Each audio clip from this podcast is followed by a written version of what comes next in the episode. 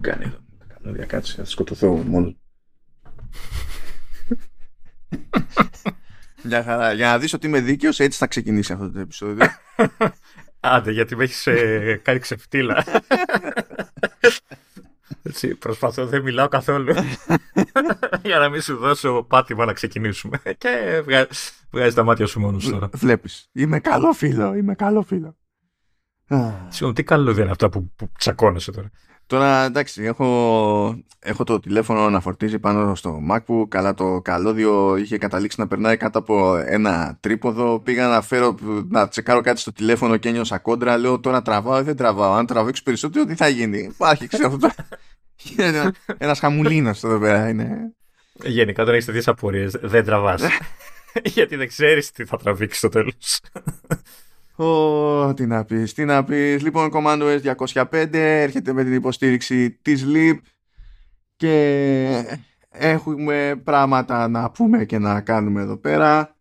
Ε, αυτό που, που θέλω να, να κάνω πρώτα είναι που θεωρητικά θα κόλλαγε στην περίπτωση του, του Apple TV Plus αλλά έχει να κάνει με την εφαρμογή Apple TV και το είδα και εκνευρίστηκα. Όποιος μας παρακολουθεί ε, χαιρετίσματα στους καινούριους που έχουν προσθεθεί στο μεσοδιάστημα. Ε, αλλά για εσάς που έχετε ακούσει και κανένα επεισόδιο παραπάνω, θα θυμάστε ενδεχομένως για εκείνο το, το, το φοβερό στήσιμο της ελληνικής μετάφρασης στο, στην εφαρμογή Music σε Mac, που ήταν ε, το τραγούδι «Α» και τέτοια. Αυτό. Ε, γενικά έχω γυρίσει, είπαμε, staff στα ελληνικά, γιατί μια στο τόσο με περιέργεια. Ε, ανοίγω εκεί πέρα το TV app στο τηλέφωνο και βλέπω παρακολούθηση ή από κάτω. Δεν μεγαλώνει το παράθυρο, μην πας και το φέρει. Στο iPhone, ρε. Α, ναι. και τραβάω screenshot έτσι για να το κρατήσω αυτό, το, το έβαλα στο note για να θυμηθώ να το σχολιάσω. Και βλέπω το screenshot που τράβηξα. Και πρώτον, βλέπω ότι ακόμη και στο μενού που δείχνει ένα κλιπ από το περιεχόμενο που θέλει να σου σπρώξει, ε, μόλις κάνει screen το DRM λειτουργεί και δεν σου δείχνει εικόνα, είναι μαύρο. Ε, έχει, μείνει όμως η, η περιγραφή της σειράς και έχει μείνει και ο υπότιτλος που παίζει εκείνη την ώρα στο στιγμιότυπο που παίζει ως βίντεο στο παρασκήνιο αλλά τι έχουν κάνει μάγκες σε αντίθεση με άλλες περιπτώσεις με ανάλογο DRM ε, έχουν κάνει κατοπτρισμό και αναποδογύρισμα στον υπότιτλο ώστε ούτε αυτό να επιβιώνει στο screen. Τι έχουν... Τι είναι αυτό; Διότι ουέ και αλίμονο μην βγει καμιά ατάκα από το script παρά έξω με σε μαύρο φόντο. και δηλαδή έτσι κι αλλιώς θεωρούσα too much effort το ε, κάνουμε όλα blackout ε, γιατί έτσι μπορεί κάποιος να κάνει πιο εύκολα capture. Λες και ούτως ή άλλως δεν κάνει κανένας capture. Δηλαδή, όλα βγαίνουν έξω. Δηλαδή, δεν αποτρέπεις τίποτα. Δεν αποτρέπεις τίποτα. Τίποτα, τίποτα. Καθόλου δεν αποτρέπεις στην πραγματικότητα. Το μόνο που αποτρέπεις είναι το να πιάσω εγώ ένα ωραίο στιγμιότυπο από τη σειρά σου ή την ταινία σου, ας πούμε, να μου φανεί super και να το μοιραστώ στα social, το οποίο για σένα είναι δωρεάν διαφήμιση. Όχι επειδή και καλά. Εγώ είμαι whatever. Γενικά, όποιος και, να το, και να το κάνει αυτό στα social, είναι τεχνικός δωρεάν διαφήμιση. Δημιουργείται σούσουρο, Ναι, αυτό, αυτό. Δηλαδή είναι και χασούρα όλη αυτή η αίδια. Και για κάποιο λόγο η Apple έκανε one up εδώ. Σε αυτό με τον υπότιτλο δεν το έχω πετύχει πουθενά άλλο. Πουθενά άλλο. Δηλαδή σε άλλες περιπτώσεις ο υπότιτλος μένει ως έχει. Και το ξέρω γιατί καμιά φορά θέλω να κρατήσω quote από κάτι που βλέπω. Οπότε κάνω screen grab, ξέρω από ποια σειρά είναι και ύστερα με το, με το live text από το, από το screen μπορώ να πάρω το κείμενο έτσι όπως είναι και να το βάλω σε ένα note που κρατάω κάποια quotes. Ούτε αυτό δεν μπορώ να κάνω με αυτούς. Απίστευτο. Απίστευτο. Λογικό μετά να είναι παρακολούθηση ή δεν έκοψε κανένα να, να μικρύνει λίγο τα, τα, τα, τα γράμματα. Πιστεύεις ότι κάποιος τσεκάρισε αφού ε, ε, ε, έσκασε η μετάφραση, κάποιος είπε κάτσε να δω πώς στέκεται. Αφού το πέταξαν στο σύστημα. Όχι, υποθέτω ότι δεν πέρασε από Έλληνα, να υποθέσω, δεν ξέρω. Ε... Καλά, αυτό τώρα και Έλληνας να μηνύσει, άμα το δεις αυτό, κάτι που σου φαίνεται off. Ναι. Ναι, αλλά όταν έχεις να δεις 400 γλώσσες, ξέρω εγώ κτλ. Ε, ξέρεις, και δεν ξέρεις και τη γλώσσα, λες μπορεί να είναι και έτσι, ξέρω εγώ. Τέλος πάντων. Κουράσογλου. Τέλος πάντων. Και μια σου λέω κουράσογλου. Ξεκαθαρίστηκαν τα πράγματα στο Twitter. Ναι. Νομίζω μια και καλή ξεκαθαρίστηκαν. Κανένα πρόβλημα. Ε, ε, λέγα... Ενός λεπτού σιγή. Ναι. Λέγαμε την περασμένη εβδομάδα ότι μπλοκαρίστηκαν εκεί όχι όλα τα third party ε, Twitter clients, αλλά τα μεγαλύτερα. Και δει κάποια σε, σε Apple μεριά, δηλαδή σε Mac, iOS κτλ. που έχουν ιστορία και έχουν τόση ιστορία που στην ουσία κάνανε, καινοτόμησαν σε πράγματα που μετά υιοθέτησε το Twitter. Δηλαδή, είναι όλο αυτό αστείο. Ε, και τους μπλόκαρε αυτούς. Και για μέρες δεν λέγανε τίποτα. Και σε κάποια φάση κάνανε ένα tweet από το Twitter Dev που λένε ότι απλά εφαρμόζουμε ε, ε, υπάρχοντες κανονι... προϋπάρχοντες κανονισμούς και αυτό σημαίνει ότι κάποιες εφαρμογές μπορεί να μην λειτουργούν. Πέρασε κι άλλος καιρός, πέρασαν μερικές μέρες ακόμα, μια-δύο, τρώγανε κρά εκεί αβέρτα, ήταν όλοι με την απορία, σου λέει τι είναι ο ποιητής, ποιοι είναι οι κανόνες που παραβιάσαμε και δεν τους παραβιάσαμε πριν. Ε, και έγινε αλλαγή σε όλους του χρήσει του Twitter και κατόπιν εορτής βάλανε ότι απαγορεύονται τα third party clients. Είναι αυτό το ε, παραβιάζει προϋπάρχοντες κανόνες και οι προϋπάρχοντες κανόνες προστίθενται χωρίς ανακοίνωση δύο-τρεις μέρες αργότερα. Άρα προϋπάρχοντες. είναι, είναι, είναι, αυτό. Ε, προφανώς και παθαίνουν ζημιά εκεί πέρα στο Icon Factory του, του και την Tapwatch του, του Tweetbot ε, οι άνθρωποι λένε ότι παιδιά εντάξει όσοι μας πληρώνετε λέει συνδρομές ε, γιατί κάποιες λειτουργίες τέλος πάντων των εφαρμογών τους καλά στο tweet ήταν απλά ήταν, ε, μπορούσες να κάνεις view. Δεν μπορούσες να κάνεις τίποτα ούτε να tweetάρεις χωρίς συνδρομή. Στο Twitterific μπορούσες να κάνεις πράγματα αλλά όχι τα πάντα ξέρω εγώ. Δεν είναι παιδιά εντάξει λέει καταλαβαίνουμε ξέρω εγώ ότι μπορεί κάποιοι να έχετε πληρώσει και προφανώς τώρα δεν μπορείτε να χρησιμοποιήσετε αυτό που έχετε πληρώσει. Άμα θέλετε να ζητήσετε τα λεφτά σας πίσω, προφανώς και μπορείτε να ζητήσετε τα λεφτά σας πίσω. Αλλά αν είστε σε κατάσταση που σας επιτρέπει να αγνοήσετε τέτοια χασούρα, pretty please, μη ζητήσετε τα λεφτά σας πίσω. Ε, θα κλείσει η εταιρεία κατευθείαν. Διότι θα φάμε ήττα απότομη. Δεν γινόταν να το σχεδιάσουμε. να, να ετοιμαστούμε, ξέρω εγώ, για κάτι τέτοιο. Δηλαδή απλά μας ήρθε μπαμ το, το πράγμα. Και στην περίπτωση της Tapwatch ε, που εκεί παίζει τα πράγματα είναι πιο δύσκολα γιατί το Icon Factory, η Icon Factory έχει και άλλες εφαρμογές, έχει και άλλα έσοδα ε, αν και δεν είμαι σίγουρος ότι καλύπτεται έτσι απλά η τρύπα του, του Terrific. Έχω την υποψία ότι ήταν το μεγαλύτερο τους προϊόν σε τζίρο. Αλλά η Tapwatch είναι σε χειρότερη φάση προς αυτό και ετοίμαζε έτσι κι αλλιώς ε, μια εφαρμογή που είναι στην ουσία client για Mastodon. Ετοίμαζε το Ivory. Και ενώ δεν είχε σκοπό να το βγάλει τώρα, ε, το έβγαλε τώρα. Δηλαδή εμείς γράφουμε 25 ε, του μήνα και 24 έγινε το λανσάρισμα της πρώτης εκδοχής του, του Ivory που σου λένε ότι αναγκαστήκαμε και το βγάλαμε νωρίτερα ε, του λείπουν πράγματα που υπολογίζαμε ότι τέλος πάντων θα τα κάναμε πριν έρθει η ώρα να του κυκλοφορήσουμε κανονικά την εφαρμογή αλλά δεν γίνεται, κάπως πρέπει να βγάλουμε και πακέτο. Ε, δεν νομίζω ότι Twitter και ειδικά ο Musk αντιλαμβάνονται το τι σημαίνει όλο αυτό το bad PR για την όθηση, την επιπλέον όθηση που θα δοθεί στο Mastodon διότι αυτοί, αυτοί οι developers που είχαν πολύ καλή φήμη στη δουλειά που κάνανε σε Twitter clients θα πάνε και θα κάνουν αυτή την ανάλογα καλή δουλειά για Mastodon. Οπότε δεν θα έχει, δηλαδή δεν θα καταλήξουμε σε μια φάση που ε, απλά το ζήτημα είναι ποια, ε, ε, ποια υπηρεσία είναι πιο εντάξει ξέρω εγώ ή πιο φιλική που το Mastodon δεν είναι ακόμη αρκετά φιλικό για τη, για τη μάζα. Αλλά τέλος πάντων αυτά μπορούν να αλλάξουν προχωρώντας είναι ότι θα καταλήξει το Mastodon, άσχετα με το τι είναι σαν ε, social network, να έχει δεξιά και αριστερά καλύτερες εφαρμογές από ότι έχει το Twitter που θα έχει τη μία. Το θέμα είναι να προχωρήσεις ως υπηρεσία αυτό για να πεις ότι στηρίζεις και την επιχείρησή σου. Ναι, κοίτα, ε, επειδή τώρα Twitterific και ε, Tweetbot έτσι απευθύνονται σε nerds. Από αυτούς ζούσαν. Δηλαδή, ο κανόνας δεν ήταν ότι ο περαστικός στο δρόμο που έχει λογαριασμό στο Twitter ε, θα έλεγε: OK, γιατί να μην πληρώσω μια συνδρομή για πιο καλή εφαρμογή για το Twitter. Δεν είναι ο, ο, ε, ο περαστικός αυτό το πράγμα, έτσι. Οπότε, πώς να σου πω. Και ήδη ο πυρήνας δηλαδή του βασικού κοινού αυτών των εφαρμογών έχει σε ουσιώδη βαθμό μεταπηδήσει στο Mastodon. Δηλαδή, τώρα αν μπείτε Mastodon, ας πούμε, οι νέρντουλε είναι πρώτη μούρη στο καβούρι. Είναι οι πρώτοι που έχουν κάνει το άλμα που λένε τώρα ότι πολύ καλύτερα είναι εδώ και ωραίες συζητήσεις με ανθρώπους που με ενδιαφέρουν και τα λοιπά. Άμα μεγαλώσεις βέβαια αυτό και θα έρθουν και όλοι οι υπόλοιποι, θα κοπούν αυτά. Γιατί έτσι πάει. και το Twitter ήταν μια χαρά, μια μεγάλη οικογένεια. Είμαστε όλοι όταν πρώτο ξεκίνησε. Αλλά μετά, ούψ, πακέτο. Που αγαπιόμασταν. ναι, ναι. Μέχρι και το Facebook είχε ξεκινήσει και δεν ήταν αυτόματα ενοχλητικό. Ό,τι θέλετε. Έτσι, έτσι πάνε αυτά τα πράγματα. Anyway, ναι. Τι, τι, τι, ε, τι, τι να πούμε γι' αυτό.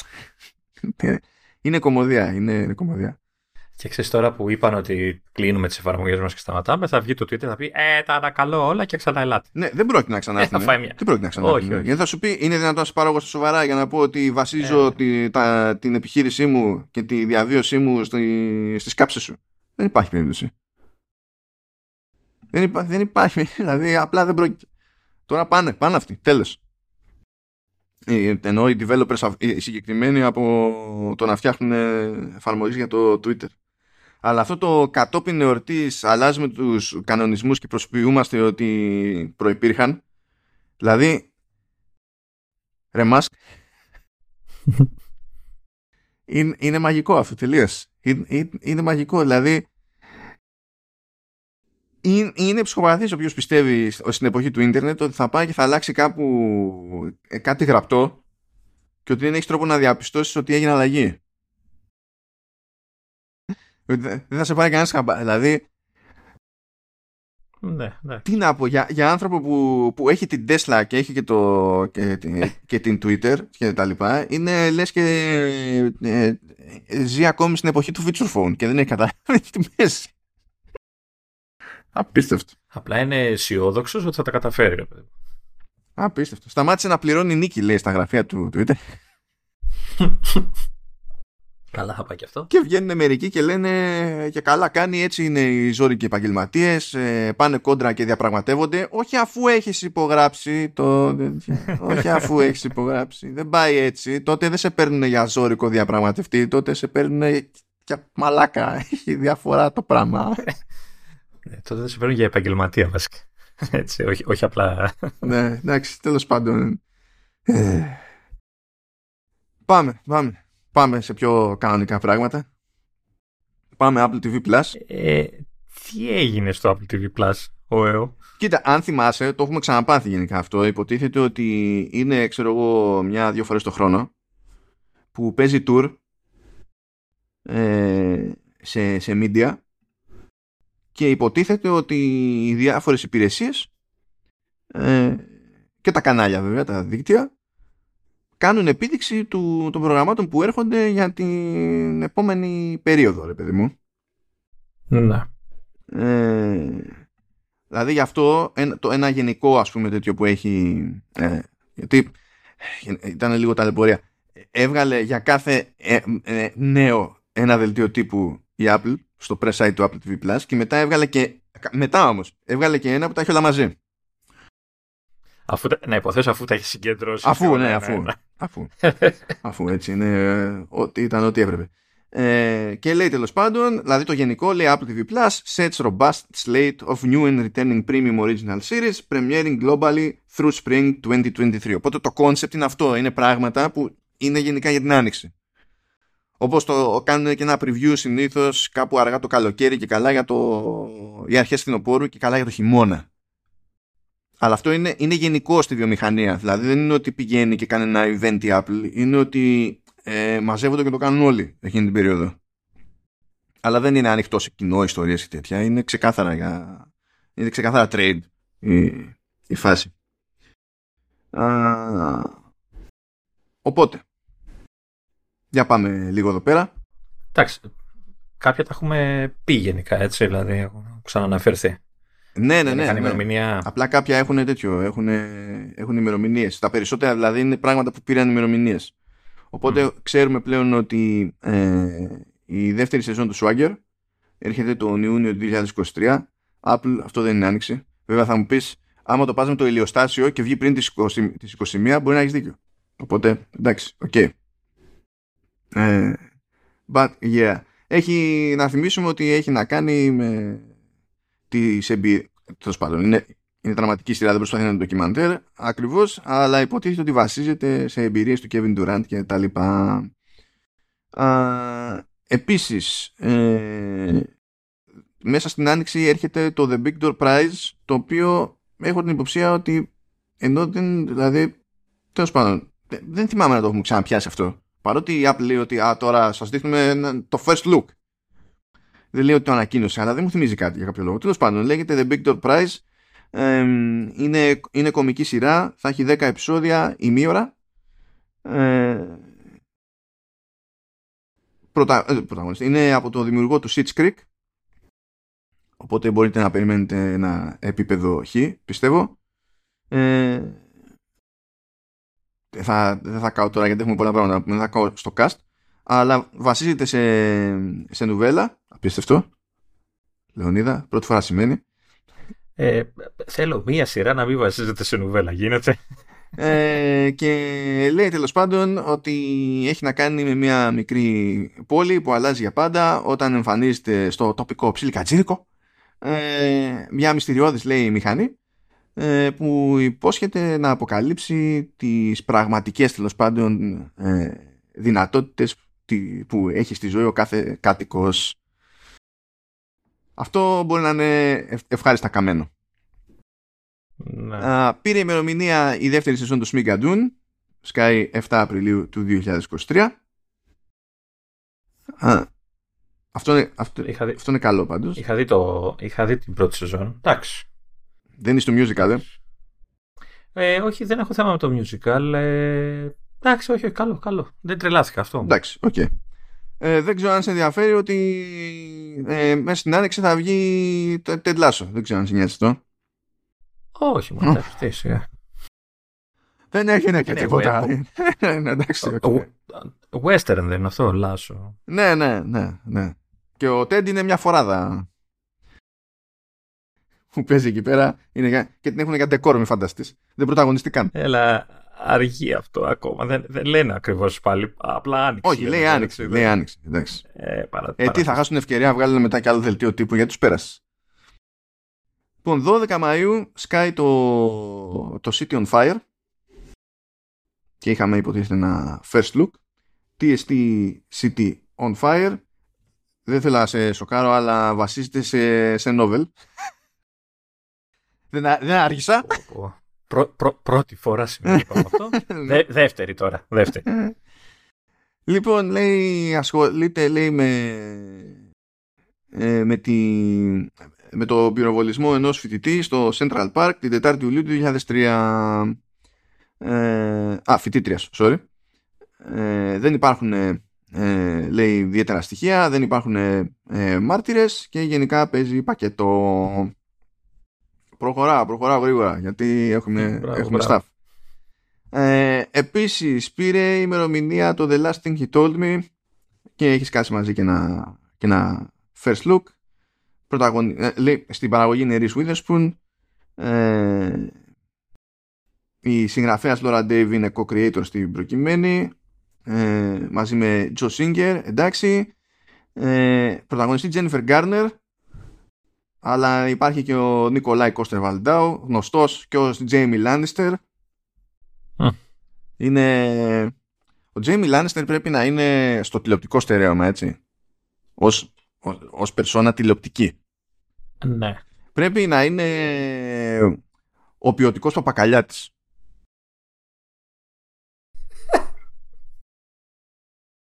Τι κάτσε περίμενε τώρα, γιατί είσαι κακός. Ρε παιδί μου, για- θα, θα μπλέξει με μάνες, αλλά θα υπάρχει ένα επίπεδο.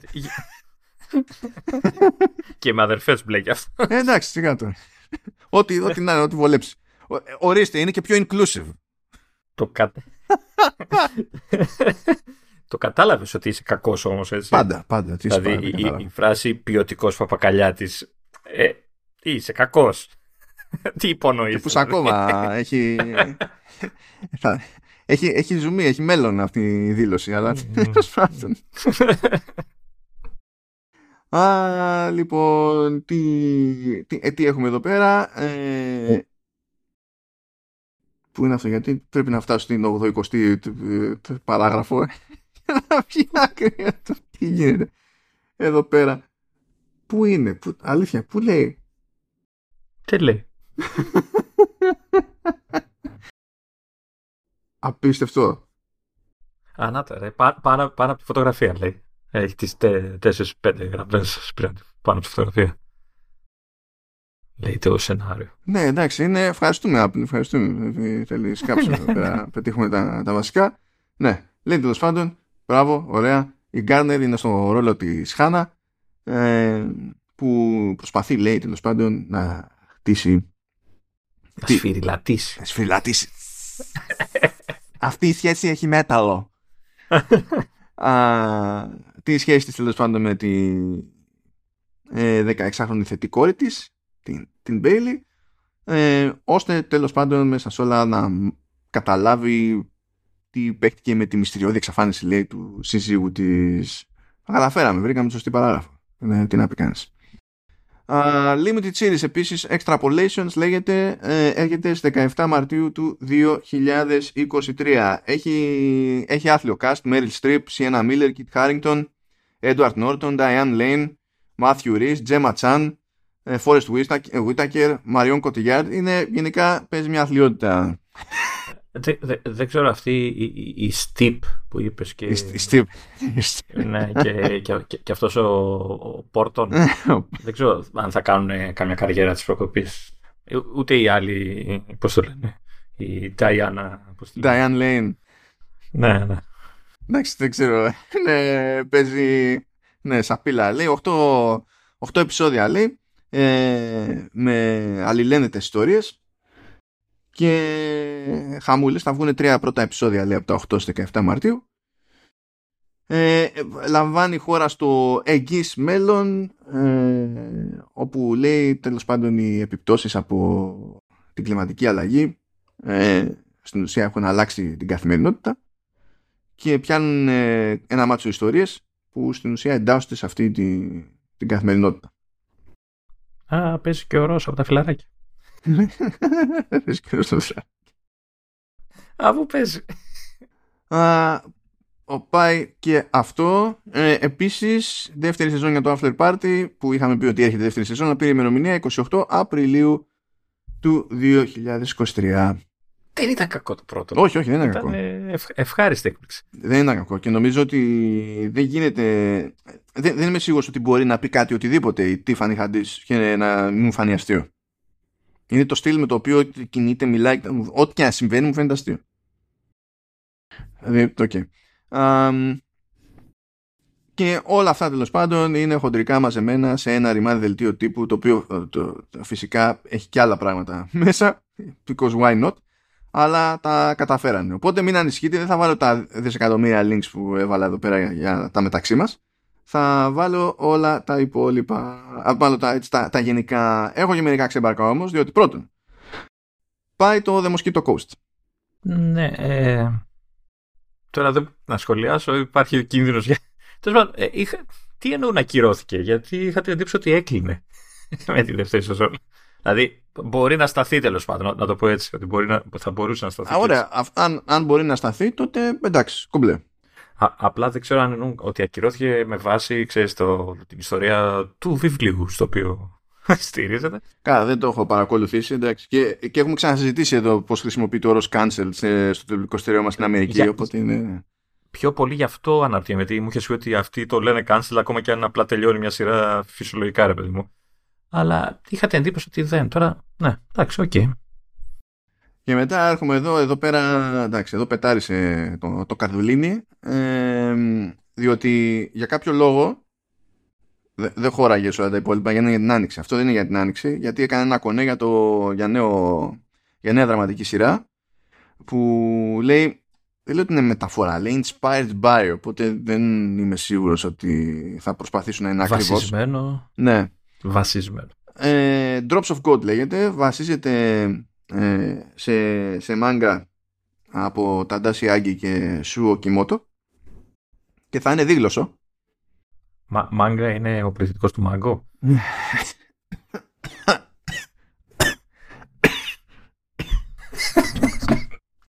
Χριστίδη.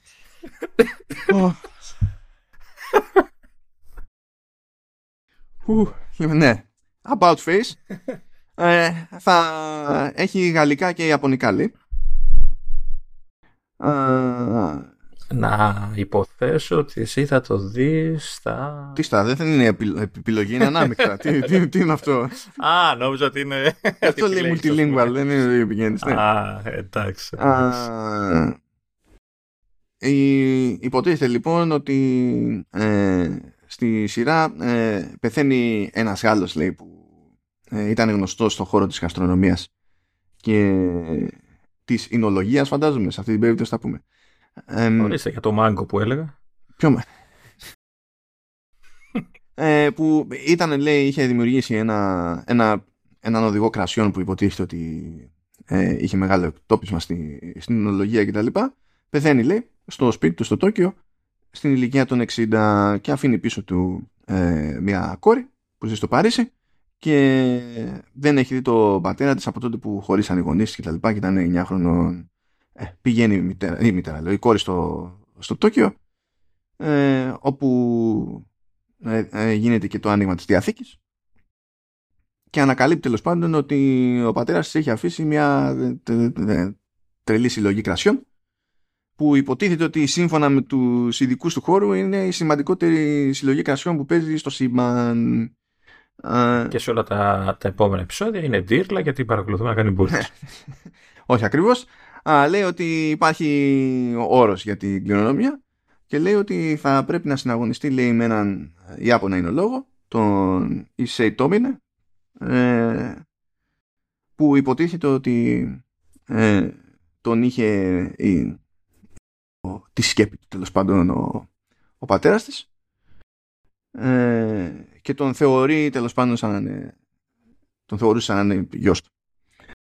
Και λέει μα λέει, ε, but is his connection to Issei only spiritual; Έτσι και, το, και σκα- δεν ξέρω το μάγκα αλλά έτσι και σκάσει αυτό και εντάσσεται στο ε, τι να πω για να συνεννοηθούμε κάποιοι θα το ξέρετε σαν είδος ως boys love. Άλλοι που θα έχετε ε, πιάσει τέλος πάντων το- την ίδια θεματική αλλά αυστηρά σε μάγκα θα το ξέρετε ως yaoi δεν ξέρω άμα γυρίσουμε προς τα εκεί αλλά τέλος πάντων ε, ε, ten- tentacles, θα έχει tentacles. Ε. όχι ε, καμένα.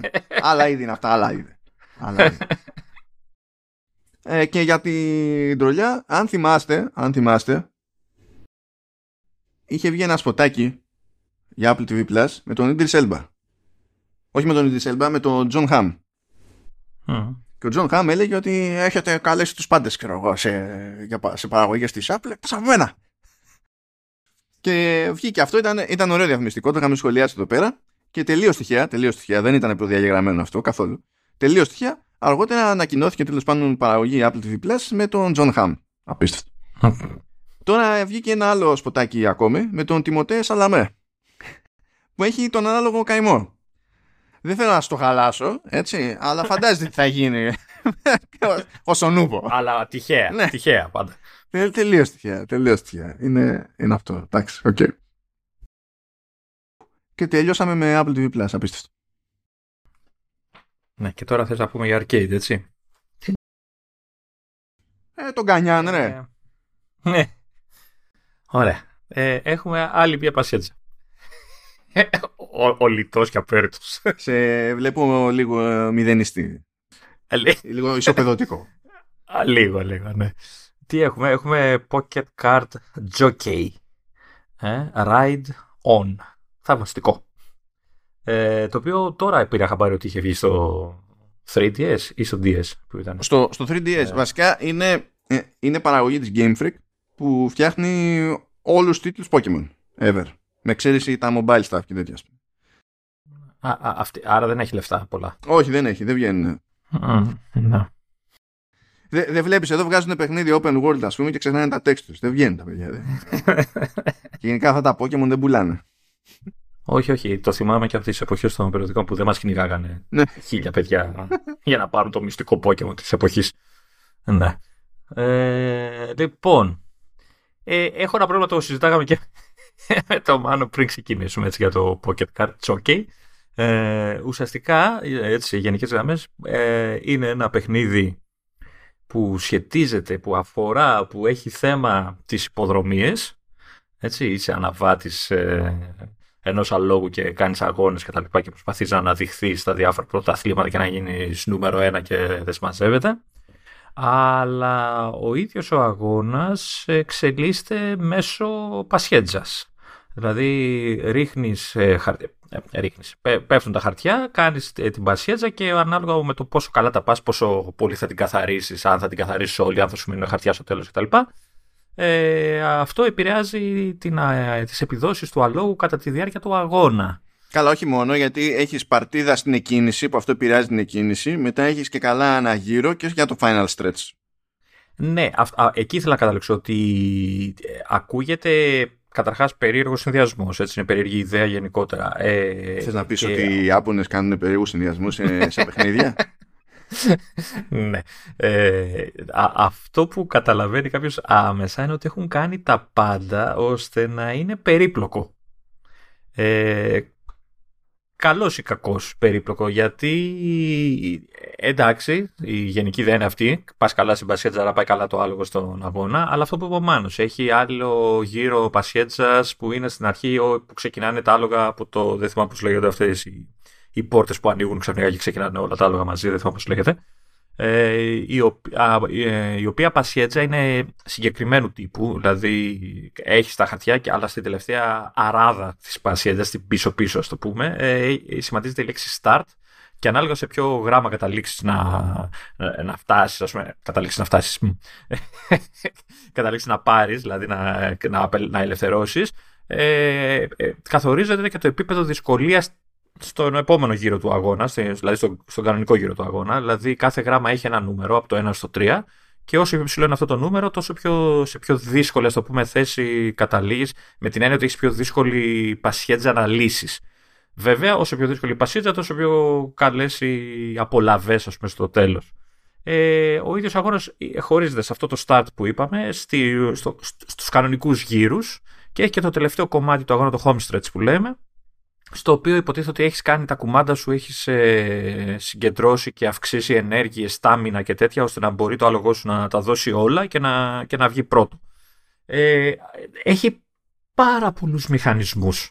Ε, δηλαδή, δηλαδή λες, ε, ε, δηλαδή και μόνο για την ενέργεια, έχει ενέργεια, έχει στάμινα, έχει το άλλο πώς το λέει δεν θυμάμαι, ε, τα οποία το ένα συνδυάζει με Ναι, το είναι, και άλλο. το, Πρέπει να είναι και το, γεμίσει δεν θυμάμαι πώς το λέει ακριβώς, αλλά είναι το, το mood του αλόγου. Παίζει και αυτό ρόλο. ε, ναι, ναι, ναι, ναι, έχει και το μου του άλλο. Δηλαδή, μ, ε, το ένα γε- πρέπει να το γεμίσεις. Άμα το γεμίσεις, μπορείς μετά να δώσεις πόνο στο άλλο, στην άλλη ενέργεια. Και όλα αυτά μαζί καταφέρνεις να, να βγεις πρώτος ή όχι, ξέρω εγώ, Μπορείς στο, να, στον κάθε αγώνα. μπορείς να δώσεις όθηση και με το καμτσίκι, αλλά είναι στιγμιαίο και Ναι. χάνεις, χάνεις απαλού. Ε, Ε, μπο- έχει να κάνεις αντικείμενα. Έχει, έχει αντικείμενα που βοηθάνε, ξέρω εγώ. Δηλαδή σου δίνουν εκείνη τη στιγμή, ξέρω εγώ, που ξέρεις, είναι, τα, τα οποία τα αγοράζεις από κατάστημα. Ε, έχεις δυνατότητα. Ε, το άλογο σου παίρνει experience points, άρα έχεις στοιχεία RPG. Έτσι και αναβαθμίζεται Ναι, και πηγαίνει μέχρι να γίνει ενηλικιώνεται. τεσσάρ, ε, και κερδίζει skills και Τριών, μέχρι να γίνει τριών. τεσσάρων. Τεσσάρων νομίζω ότι ήταν ή τριών ήταν. Τεσσάρων, ναι, τέλος πάντων, ναι. Και μετά πρέπει να αλλάξεις άλλο ρε παιδί μου. Ναι, ε, και μετά σου λέει αυτό δεν το είδα, δεν κατάφερα να φτάσω μέχρι εκεί. Ότι αν ε, αρχίσει και μαζεύεις άλογα και α, τα άλογα ξέρεις, ε, γεράσουν και μπορείς να τα αποσύρεις στη φάρμα και αυτά, μετά πας στη φάρμα και αρχίζεις και κάνεις ε, τέτοιο, πώς το λένε, ε, πατρολογήματα, έτσι, ώστε να βγουν νέα αλογάκια, τα οποία κληρονομούν τις ικανότητες των προηγούμενων των μεγάλων αλόγων και συνεχίζεται ένα πράγμα τέτοιο. Ε, ε, ήμαρτον, έτσι, ε, έχει πλάκα, έχει, είναι ωραίο παιχνιδάκι, δεν, δεν λέω. Αλλά είναι περίπλοκο και η αλήθεια είναι ότι δεν βοηθάει ούτε το tutorial ιδιαίτερα γιατί ότι σε, σε, σε, σε, σε, σε- σε- βρέχει. Ναι, Tutorial σε, στην σε, αυτό, αρχή. σε αυτό θα συμφωνήσω. Πρώτα απ' όλα, ε, έτσι και το πιάσει αυτό, έχει μια επιλογή μετά τον πρώτο αγώνα στο tutorial. Α, σε- πρώτον, βασικά πριν από αυτό. Να συμπληρώσω ότι ε, μεταξύ, δηλαδή από παρτίδα σε παρτίδα πασχέτζας, υποτίθεται ότι έχετε να διαλέξετε και ε, ποια γραμμή θα τραβήξει θέση, ναι. ε, το, στην πορεία μέχρι το, την επόμενη παρτίδα το, το άλογο και ο αναβάτης που υπάρχουν κάποιες ζώνες στις οποίες ε, προσγειώνεστε οι οποίες μπορεί να είναι σταθερές ή να μετακινούνται πρέπει να το συνυπολογίσετε ας πούμε στη, στη διαδρομή που διαγράφετε ε, και παίζει ρόλο το πόσο, πόσο γρήγορα μαζεύεται energy, πόσο γρήγορα πέφτει το stamina, ξέρω εγώ, είναι, ολόκληρη, είναι, είναι ολόκληρη ιστορία. Αλλά τι γίνεται τώρα; Ε, ο πρώτος, το, ο πρώτος αγώνας του tutorial είναι στην ουσία υποχρεωτικός. Ε, και εκεί δείχνει τα απολύτως βασικά. Τα απολύτως, δηλαδή, τα απολύτως βασικά, ούτε τα μισά από αυτά που έχει νόημα να καταλάβετε βασικά, αλλά ε, τέλος πάντων είναι του στυλ ότι εντάξει, άμα αγνοήσω το υπόλοιπο tutorial μπορώ να ξεκινήσω έναν αγώνα και να δω τι θα γίνει. Είναι, αυτό. Ε, και μετά το παιχνίδι σου λέει ε, θες να κάνεις skip τα υπόλοιπα tutorial; Όχι, παιδιά, όχι. Σωστή απάντηση εδώ είναι όχι. Ναι, ναι, ναι. Όχι. Είναι όχι. Και το όχι το έχει highlighted με πράσινο το, στο UI.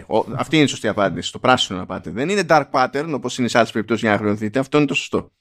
Αλλά ακόμη και έτσι, επειδή προσθέτει άλλους δύο αγώνες που συμπληρώνουν στοιχεία από το, και είναι το υπόλοιπο tutorial, ο ρυθμός με τον οποίο έρχεται η εξήγηση των μηχανισμών είναι τέτοιος που δεν νομίζω ότι προσφέρεται για αφομοίωση. Δηλαδή, νομίζω ότι θα ήταν καλύτερο να μην μπει τώρα εδώ έχουμε ένα tutorial το οποίο είναι skippable κτλ. Αλλά να έχει περισσότερους αγώνες και να σου φαίνει λίγο πιο ομαλά τους μηχανισμούς για να προλαβαίνει ο καθένας να αφομοιώνει. Γιατί το πρόβλημά μου δεν είναι οι πολλοί μηχανισμοί. Δηλαδή, να, ας πούμε, χτες τε, τερμάτισα, ξέρω εγώ, το Midnight Suns. Το Midnight Suns είναι. Δεν έχουν τελειωμό οι μηχανισμοί.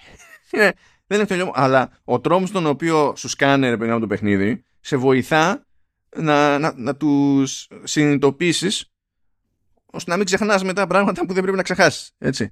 Εδώ ε, γίνεται εγώ, Εγώ γέλαγα γιατί τελειώνω όλα τα, τα tutorial που κάνω. Έχω κάνει παίξει αυτό και εκεί που τελειώνεις και λες ωραία ρε παιδί μας πάμε να δούμε τι, τι πιάνουμε. Ε, σου λέει ε, τώρα θα έχεις και time limit. Ωραία λέω.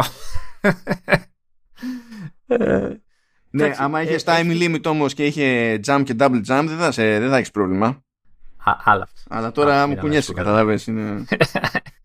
Άλλα ε, ναι, ε, λοιπόν, ε, δεν ξέρω σε ποιον απευθύνεται το παιχνίδι. Ε, προφανώς, ε, από ό,τι διάβασα, είχε πάει καλά το πρώτο. Δηλαδή, είχε, είχε κερδίσει κοινό πιθανότατα, οπότε και προφανώς το ξαναφέραν, το αναστήσανε κτλ. Με καλύτερα γραφικά κτλ.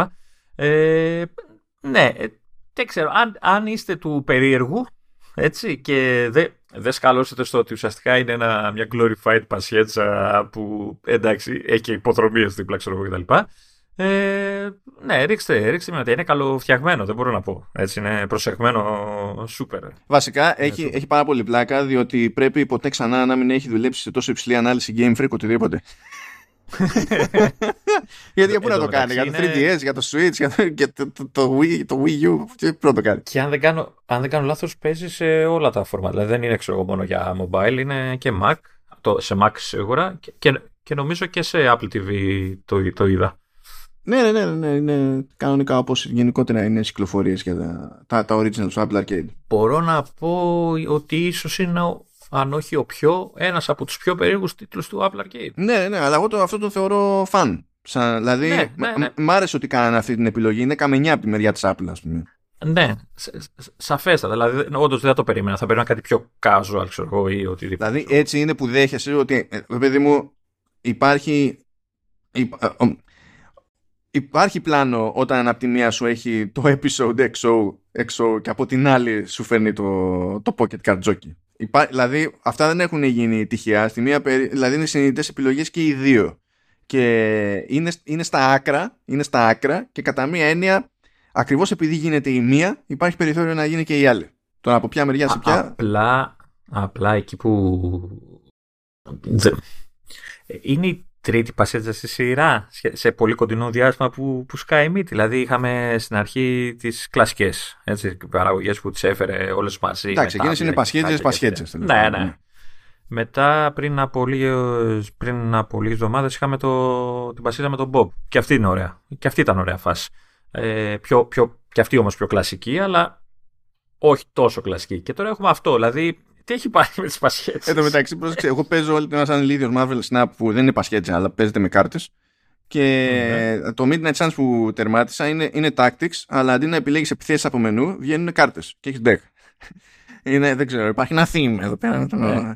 Ε, δεν, δεν ξέρω τώρα φιλοσοφική συζήτηση ανοίγω αν ε, η Apple είναι ακόμα και έχουν περάσει αρκετ, έχει περάσει αρκετός καιρός από τότε που ε, κυκλοφόρησε, ας πούμε, διέθεσε την υπηρεσία Apple Arcade στο κοινό, ε, είναι ακόμα στη φάση φτιάχνω ποικιλία και όχι ποσότητα. Και ποσότητα εννοείται έχει κάθε εβδομάδα κτλ. Αλλά ότι είναι στη φάση, ξέρεις, ε, ότι προσπαθώ να καλύψω, ξέρεις, ε, πολλά. Πολλά είδη, πολλά... Εντάξει, λογικό δεν είναι αυτό. Ε, ναι, ναι, όχι. Α, προσπαθώ να καταλάβω αν είναι ακόμα σε αυτή τη φάση, δηλαδή σε, αυτή, σε αυτό το mentality μετά από πόσα χρόνια τώρα είναι, τρία χρόνια είναι το η Πε, Περίπου ναι, πρέπει να είναι κάπου.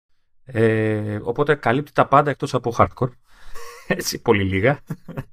Ε, εννοώ hardcore, εννοώ ε, τυπι, το κλασικά παιχνίδια που παίζουμε σε κονσόλες τέτοιου είδους παιχνίδια, ρε παιδί μου. Έχει, έχει, αλλά όχι πολλά. Κοίτα, νομίζω ότι είναι κάπως ε, εντάξει, περίπου τέλος πάντων, είναι λίγο θέμα χρόνου. Ναι. Ε, το λέω από ποια άποψη; Το λέω από την άποψη ότι ανεβαίνει το baseline του hardware ως προς το τι παλεύεται να τρέχει το, το εδώ και εκεί. Ε, πράγμα που σημαίνει και το εξής ότι και ο developer που θα έρθει και θα βγάλει το παιχνίδι ε, θα ξεκινάει από άλλη βάση ουσιαστικά. Ναι και θα ξέρει ότι μπορεί να, να απευθυνθεί και σε μεγαλύτερη μερίδα και ότι θα τρέξει. Δεν είναι το ζήτημα το, η συμβατότητα, απλά ω συμβατότητα, είναι και η, να ξέρει και ο developer. Συν της άλλης, ο developer σε αυτή την περίπτωση παίρνει λεφτά, ας πούμε, στανταράκι. Και πέτυχα και μια συνέντευξη από τη Game Freak. Δεν θυμάμαι τώρα ποιο το, το άτομο, να πω την αλήθεια, γιατί την είδα λίγο στα γρήγορα, που ήταν συγκεκριμένα για αυτή την κυκλοφορία. Και σου λέει ότι γενικά λέει, εμείς ψινόμασταν για ένα καινούριο Pocket Card, Pocket Card Jockey αλλά πρώτον, φαντάζομαι ότι δεν πολύ ψωνόταν η Nintendo που ήταν, είχε εκδώσει το πρώτο, το 2013.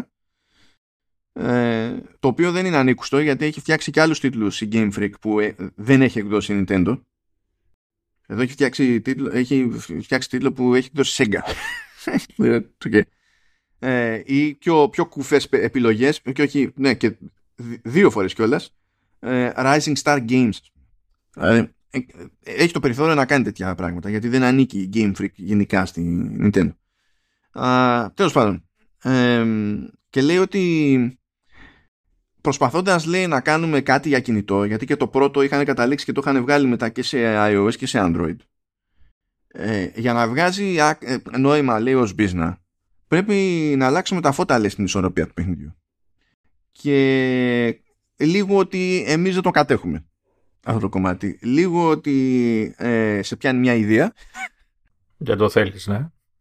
Ε, ε, εννοούν, ότι θα πρέπει να βάλουν ε, in-app purchases και τέτοια ξέρω εγώ και microtransactions. Ναι, γιατί θα σου πει θα το κάνεις free to play και θα πρέπει να πειράξεις τα πάντα μέσα στο παιχνίδι ας πούμε, για να βγάλεις και ένα φράγκο ή θα πρέπει να το κάνεις και καλά premium, να πληρώνεις μπροστά που σε κινητά πλέον αυτό δεν πάει πουθενά.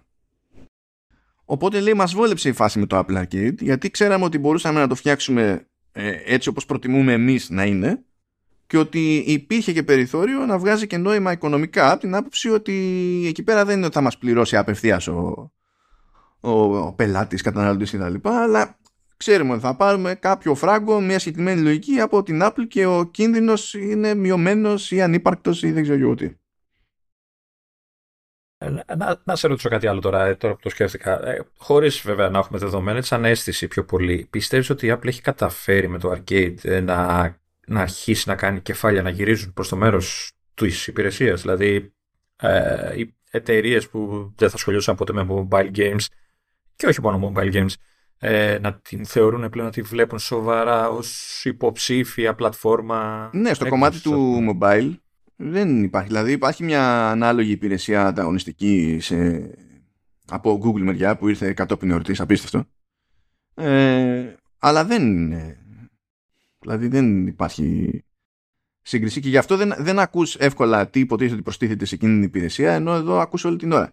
Και α, ως προς αυτή τη λογική ας πούμε η, η προσθήκη του Pocket Card Jockey ε, ήταν επιτυχία για την Apple διότι και μόνο που ήταν τίτλος Game Freak αντιλαμβάνεσαι ότι τουλάχιστον στα gaming media καλύφθηκε κατευθείαν. Ναι. ναι. Μπαμ. Δηλαδή, προφανώς τα gaming media θα καλύψουν το επεισόδιο του XOXO, αλλά το τίτλο Game Freak, δηλαδή όχι πασχέτζα, δηλαδή ε, τρίλιζα να βγάλει, θα το γράψουν. Θα το, θα το γράψουν. Όπως το είχαν γράψει όταν είχε και το, δεν θυμάμαι, α, το World of Demons, ας πούμε, Platinum Games, το οποίο επίσης ήταν καμένο και, και καλό παιχνιδάκι. Ε, όχι επειδή, ξέρεις, θα πήγαινε εμπορικά ή ότι έκανε πάταγο. Δεν είναι ότι ακούστηκε πάρα πολύ ως κάτι που θα κυνηγήσει ο κόσμος, αλλά ακούστηκε το Apple Arcade επειδή έκανε κονέ με την Platinum Games. Ναι, εντάξει. Έτσι πάει. Εντάξει, μα, μα, μακάρι να,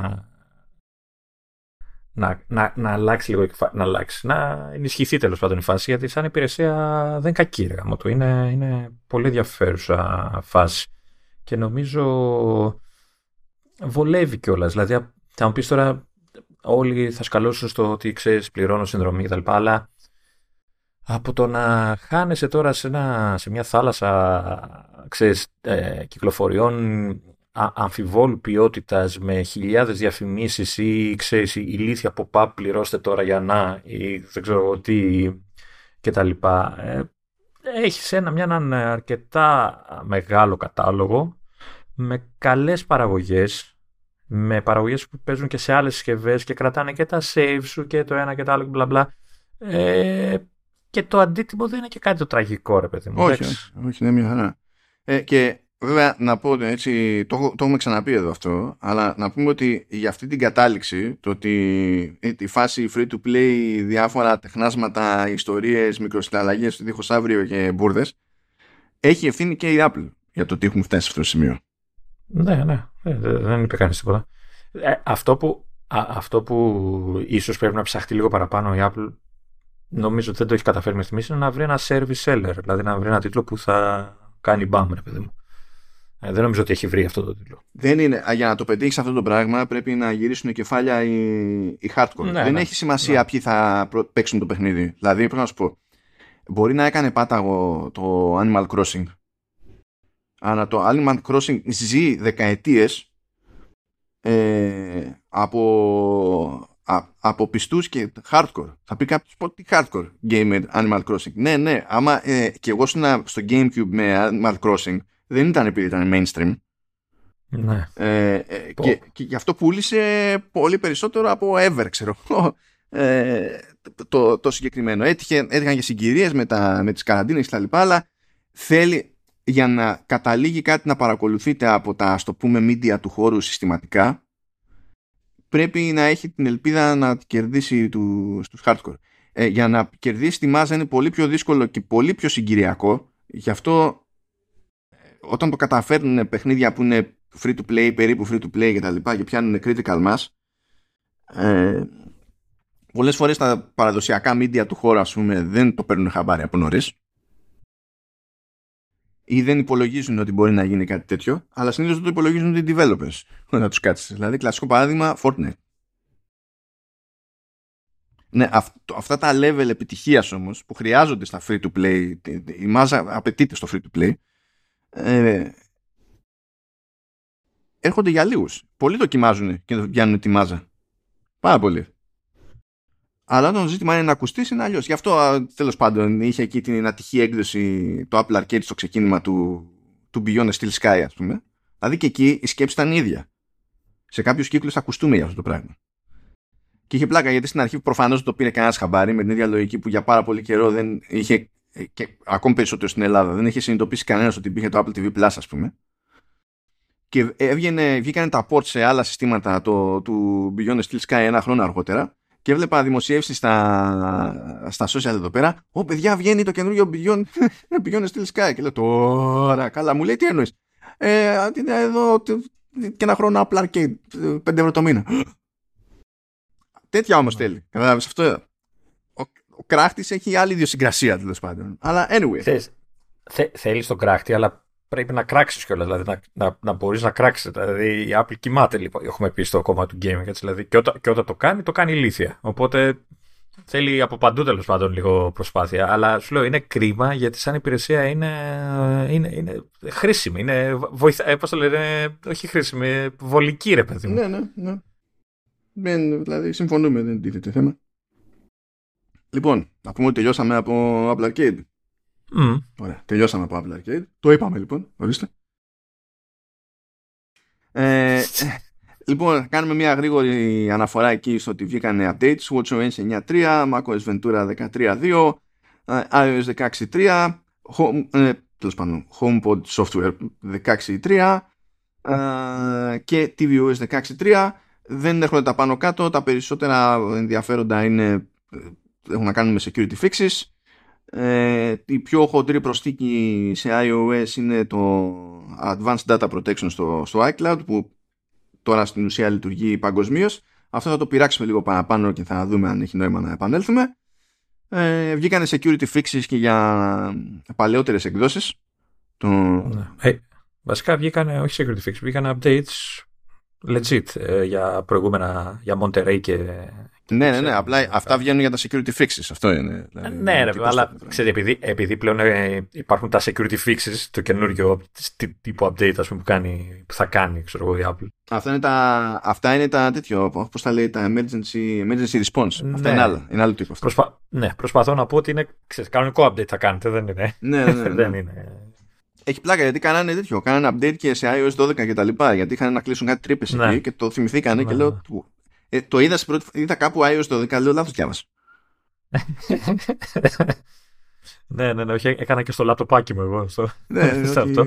Το, ε, το να, να βάλω ένα μικρό, μια μικρή υποσημείωση για το WatchOS ότι έρχεται με, το, με καινούριο Watchface, καινούρια παραλλαγή Watchface. Ε, έχουμε, είναι η εποχή που μπαίνει το, το Unity, η καινούρια έκδοση του Unity, δηλαδή Black History Month και τέτοια.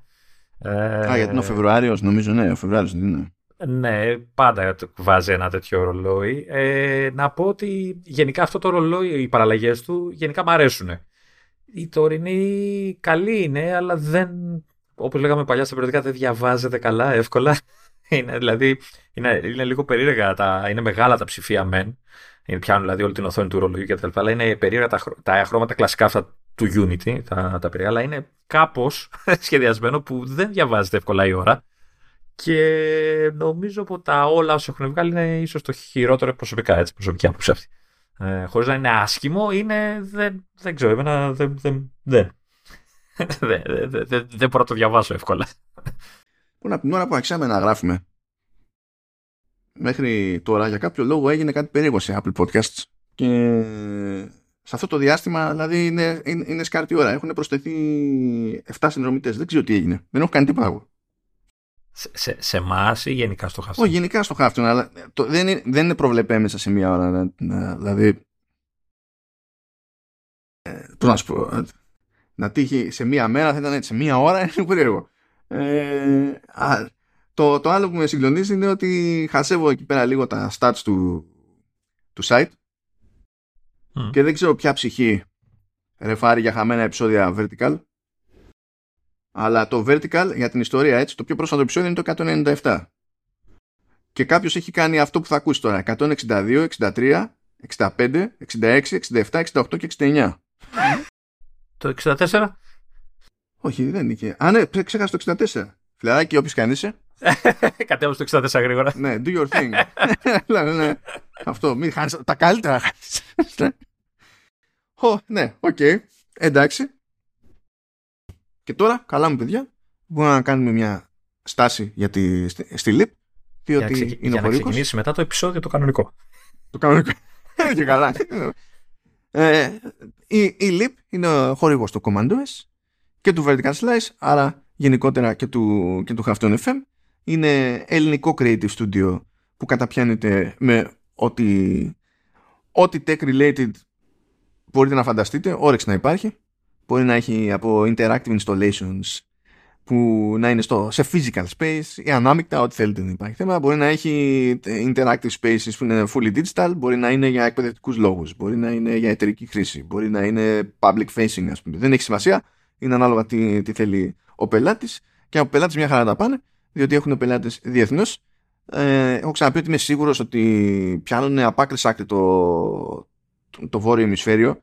Δεν θυμάμαι τι γίνεται με το νότιο ημισφαίριο αλλά τέλος πάντων και το βόρειο καλά είναι στα 16 χρόνια που, που λειτουργούν και συνεχίζουν και ανεβαίνουν, ανεβαίνουν οι δουλειές. και τους εκτιμούμε διότι ξέρουμε ότι έχουν παρόμοια μυαλά με εμάς. Κάποτε από σπόντα μπορεί να πει κάποιος ότι ήμασταν και θεωρητικά ανταγωνιστές από την άποψη ότι ε, τρέχαμε τέλος πάντων gaming sites κτλ. Τώρα δεν είμαστε, διότι δεν τρέχουμε gaming site, εμείς δηλαδή, κάπως έτσι, το, το πράγμα. αλλά ήμασταν του αθλήματος, οπότε δεν χρειάζονταν και πάρα πολύ έτσι για να αισθανθούμε ότι το έχουμε. Είμαστε σε παρόμοιο μήκος κύματος. Μακάρι να είχαμε και παρόμοιες συλλογές. Τα έχω πει χίλιες φορές εδώ πέρα υπάρχει τουλάχιστον μια συλλογή που πονάει στο γραφείο της ΛΥΠ.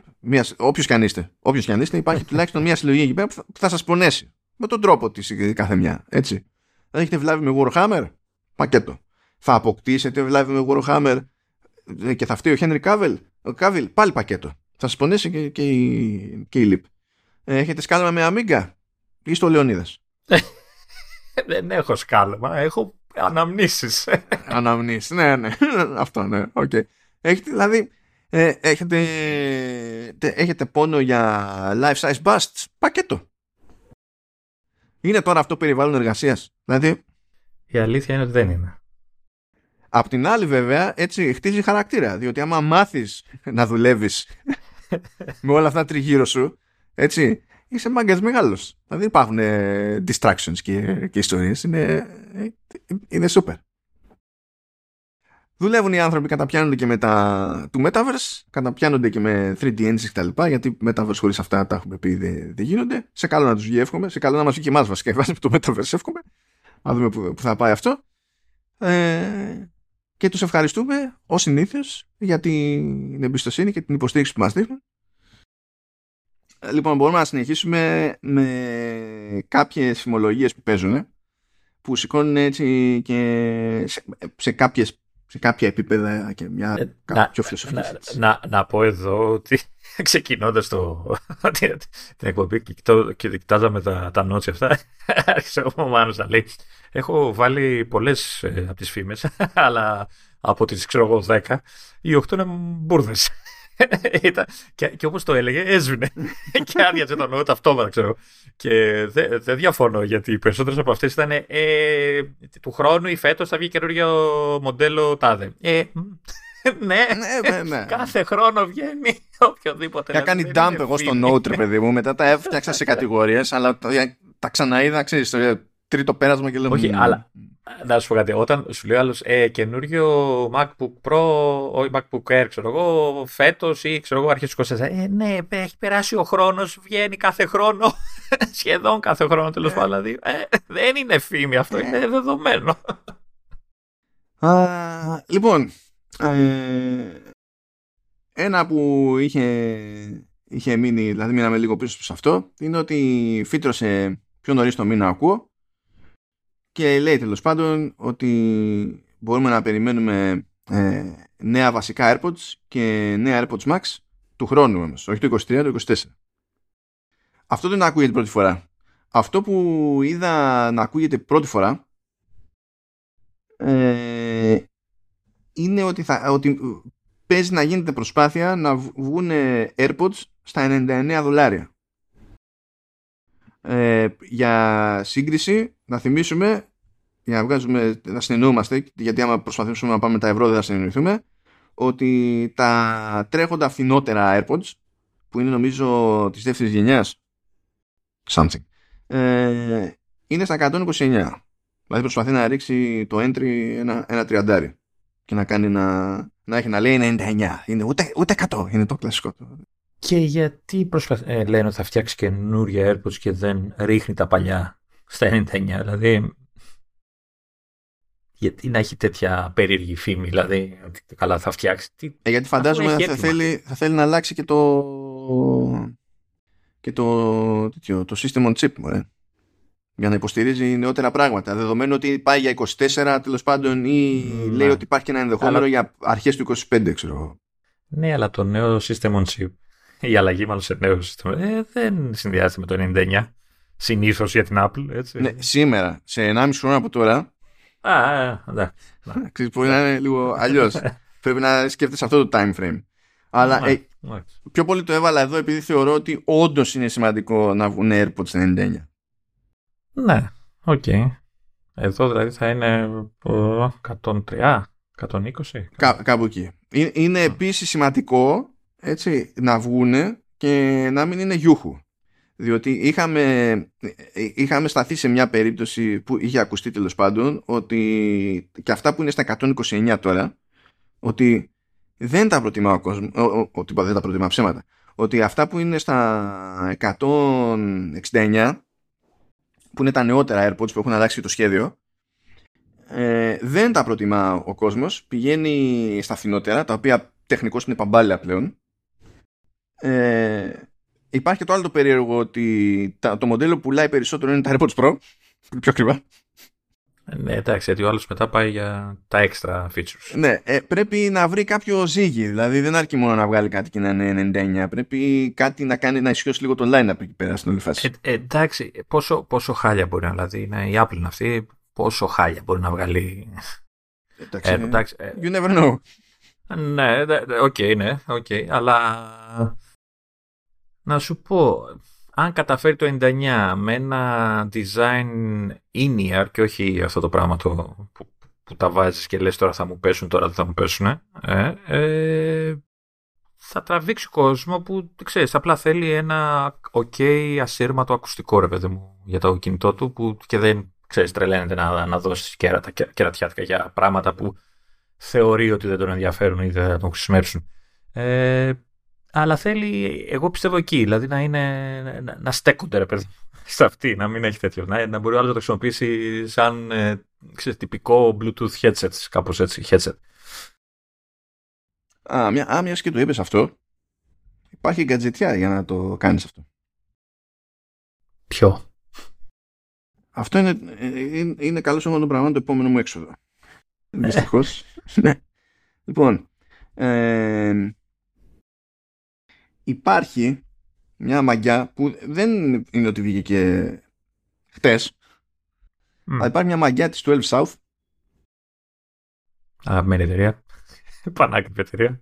Ε, καλά τώρα. Αξεσουάρ για, για Apple Staff ακριβά δεν σε καταλαβαίνω. Όλα αυτά τα χρόνια ένα πράγμα έχω πάρει Έχω καταφέρει να πάρω δηλαδή. Λοιπόν υπάρχει το, το Airfly το λεγόμενο. Ε, Υπάρχει σε τρεις τέλος πάντων εκδοχές αλλά γενικά πηγαίνουν από 50 μέχρι 70 ευρώ κάτι τέτοιο που στην ουσία τι είναι ένα κουτάκι με, με audio jack και πηγαίνεις και το χώνεις σε οποιοδήποτε auxiliary και κάνει τις τράμπες του και στέλνει τον ήχο στα AirPods. Πράγμα που σημαίνει ότι μπορείς να το κουμπώσεις τέλος πάντων. Θα πετάει κρέμεται προς τα κάτω, αλλά τέλος πάντων, ε, μπορείς να το κουμπώσεις σε χειριστήριο για κονσόλα για να χρησιμοποιείς τα AirPods. Μπορείς να το κουμπώνεις σε, σε έξοδο ήχου, σε αεροπλάνο. Γενικά παντού. Ναι, αντί να έχεις τα σαπάκια τα ακουστικά που δεν κόβουν τίποτα από τέτοιο και προσπαθείς να ακούσεις τη διάλογο αυτή τη φυλακία.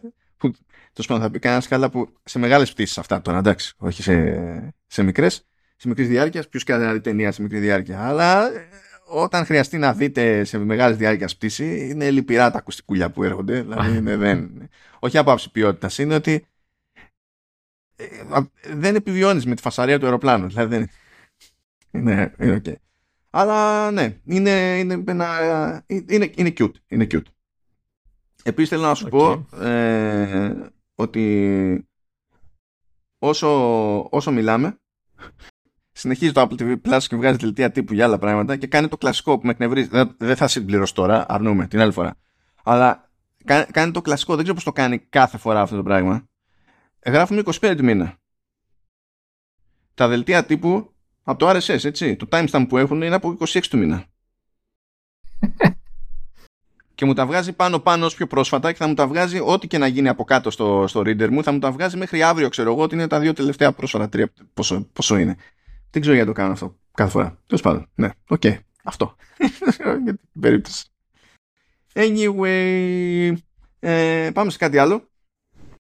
Ε, ακούγεται εδώ και κάμποσο καιρό ότι στο πλαίσιο τέλος πάντων της διαμόρφωσης μιας νέας στρατηγικής περί home ε, στην οποία εντάσσεται τέλος πάντων η υποστήριξη Matter, ε, εντάσσεται η αλλαγή της υποδομής λόγω Matter στο, στην εφαρμογή Home. Ε, εκεί κολλάει και η ύπαρξη των HomePods ασχέτως μεγέθους. το Apple TV τέλος πάντων ενό home controller κτλ.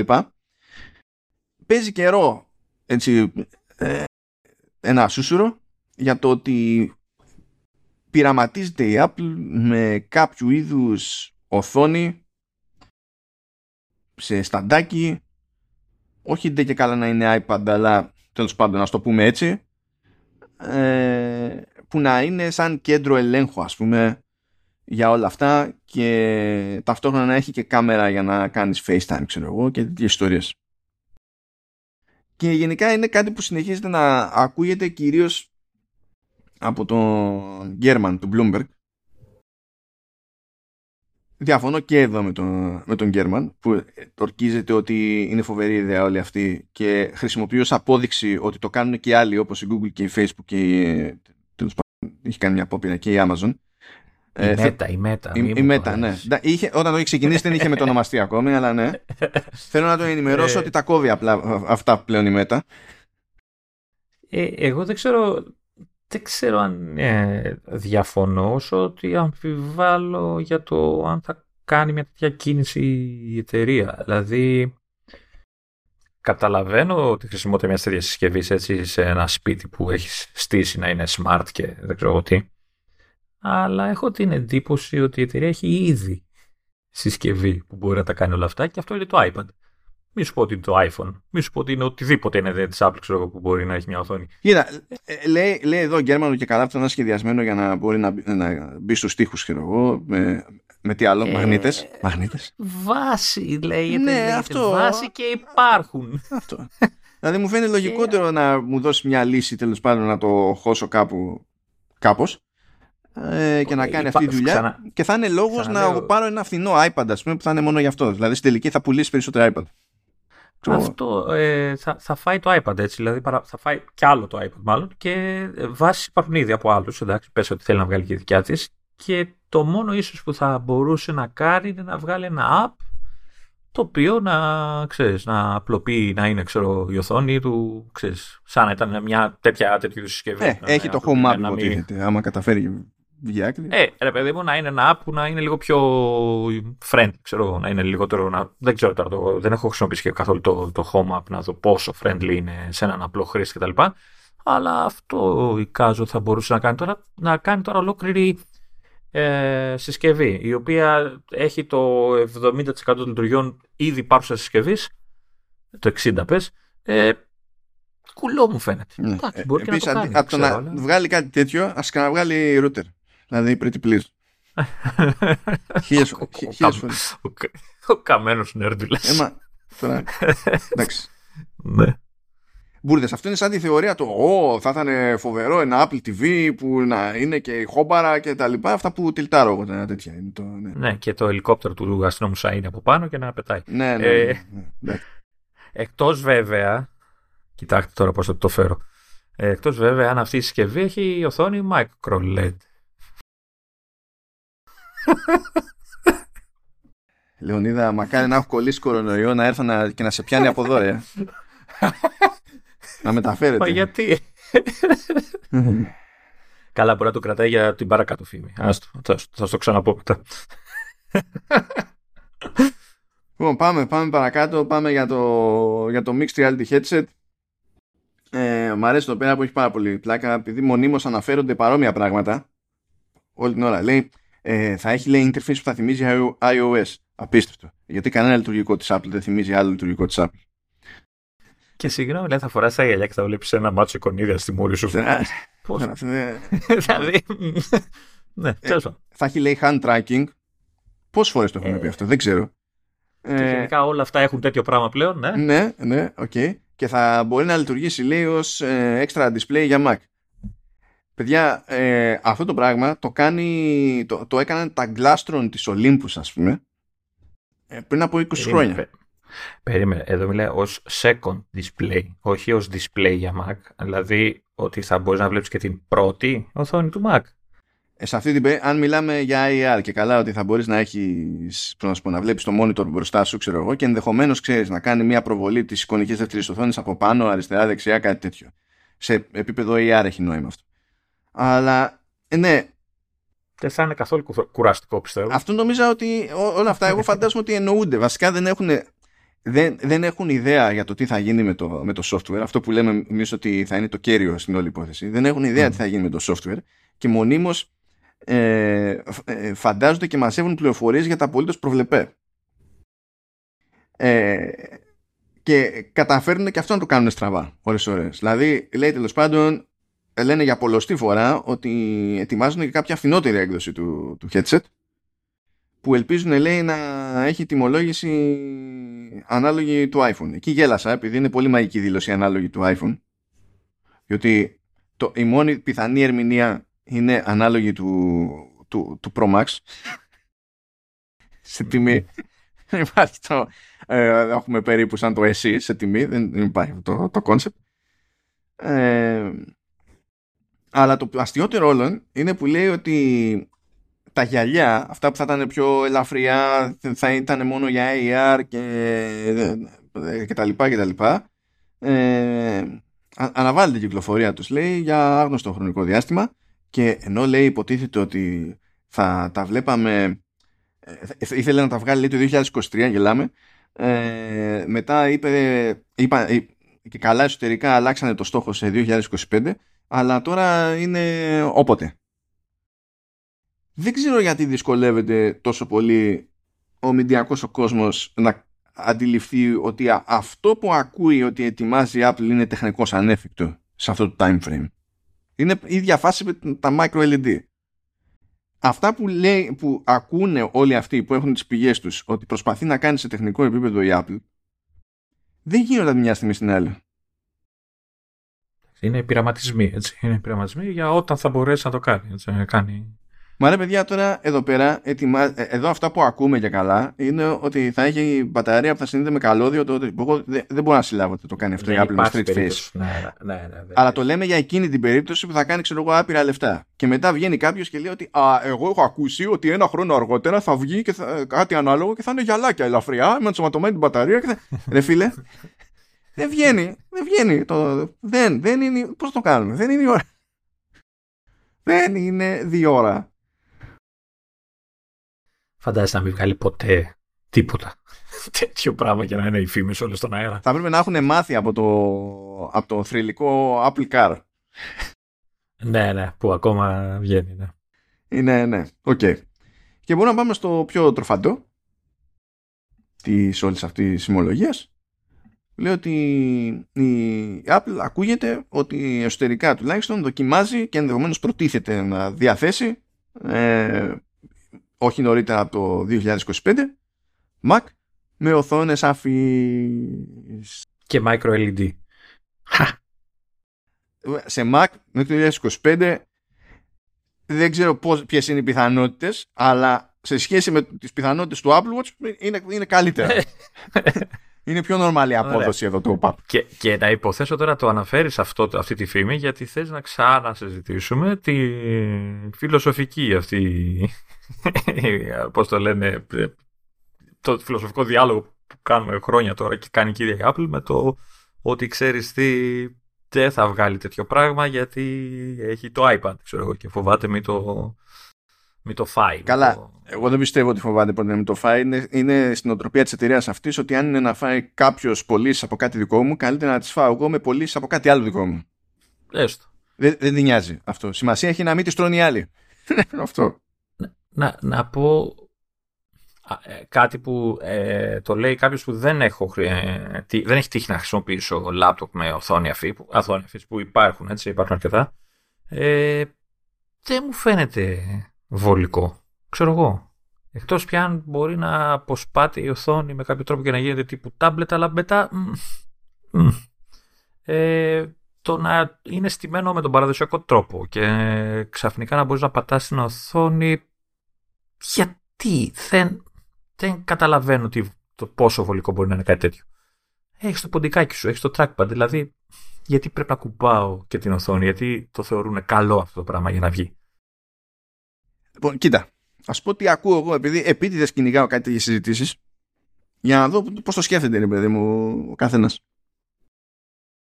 Αυτό που δέχομαι είναι ότι υπάρχουν οθόνες αφής σε, ε, σε Windows laptops τόσα χρόνια που υπάρχει σημαντική μερίδα του κόσμου που θα βρεθεί σε ένα MacBook θα πάει να σκρολάρει κάτι ξέρω εγώ με το δάχτυλο και όχι απλά δεν μπορεί να συλλάβει ότι αυτό δεν οδηγεί πουθενά αλλά υποθέτει ότι κάτι έχει πάθει οθόνη. Αυτή είναι μια αντίληψη στη μάζα που και Apple που είσαι δεν μπορείς να προσποιηθείς ότι δεν υπάρχει. Το τι θα κάνεις για αυτή ή αν θα κάνεις κάτι για αυτή είναι άλλο καπέλο. Αλλά δεν μπορείς να προσποιηθείς ότι δεν υπάρχει.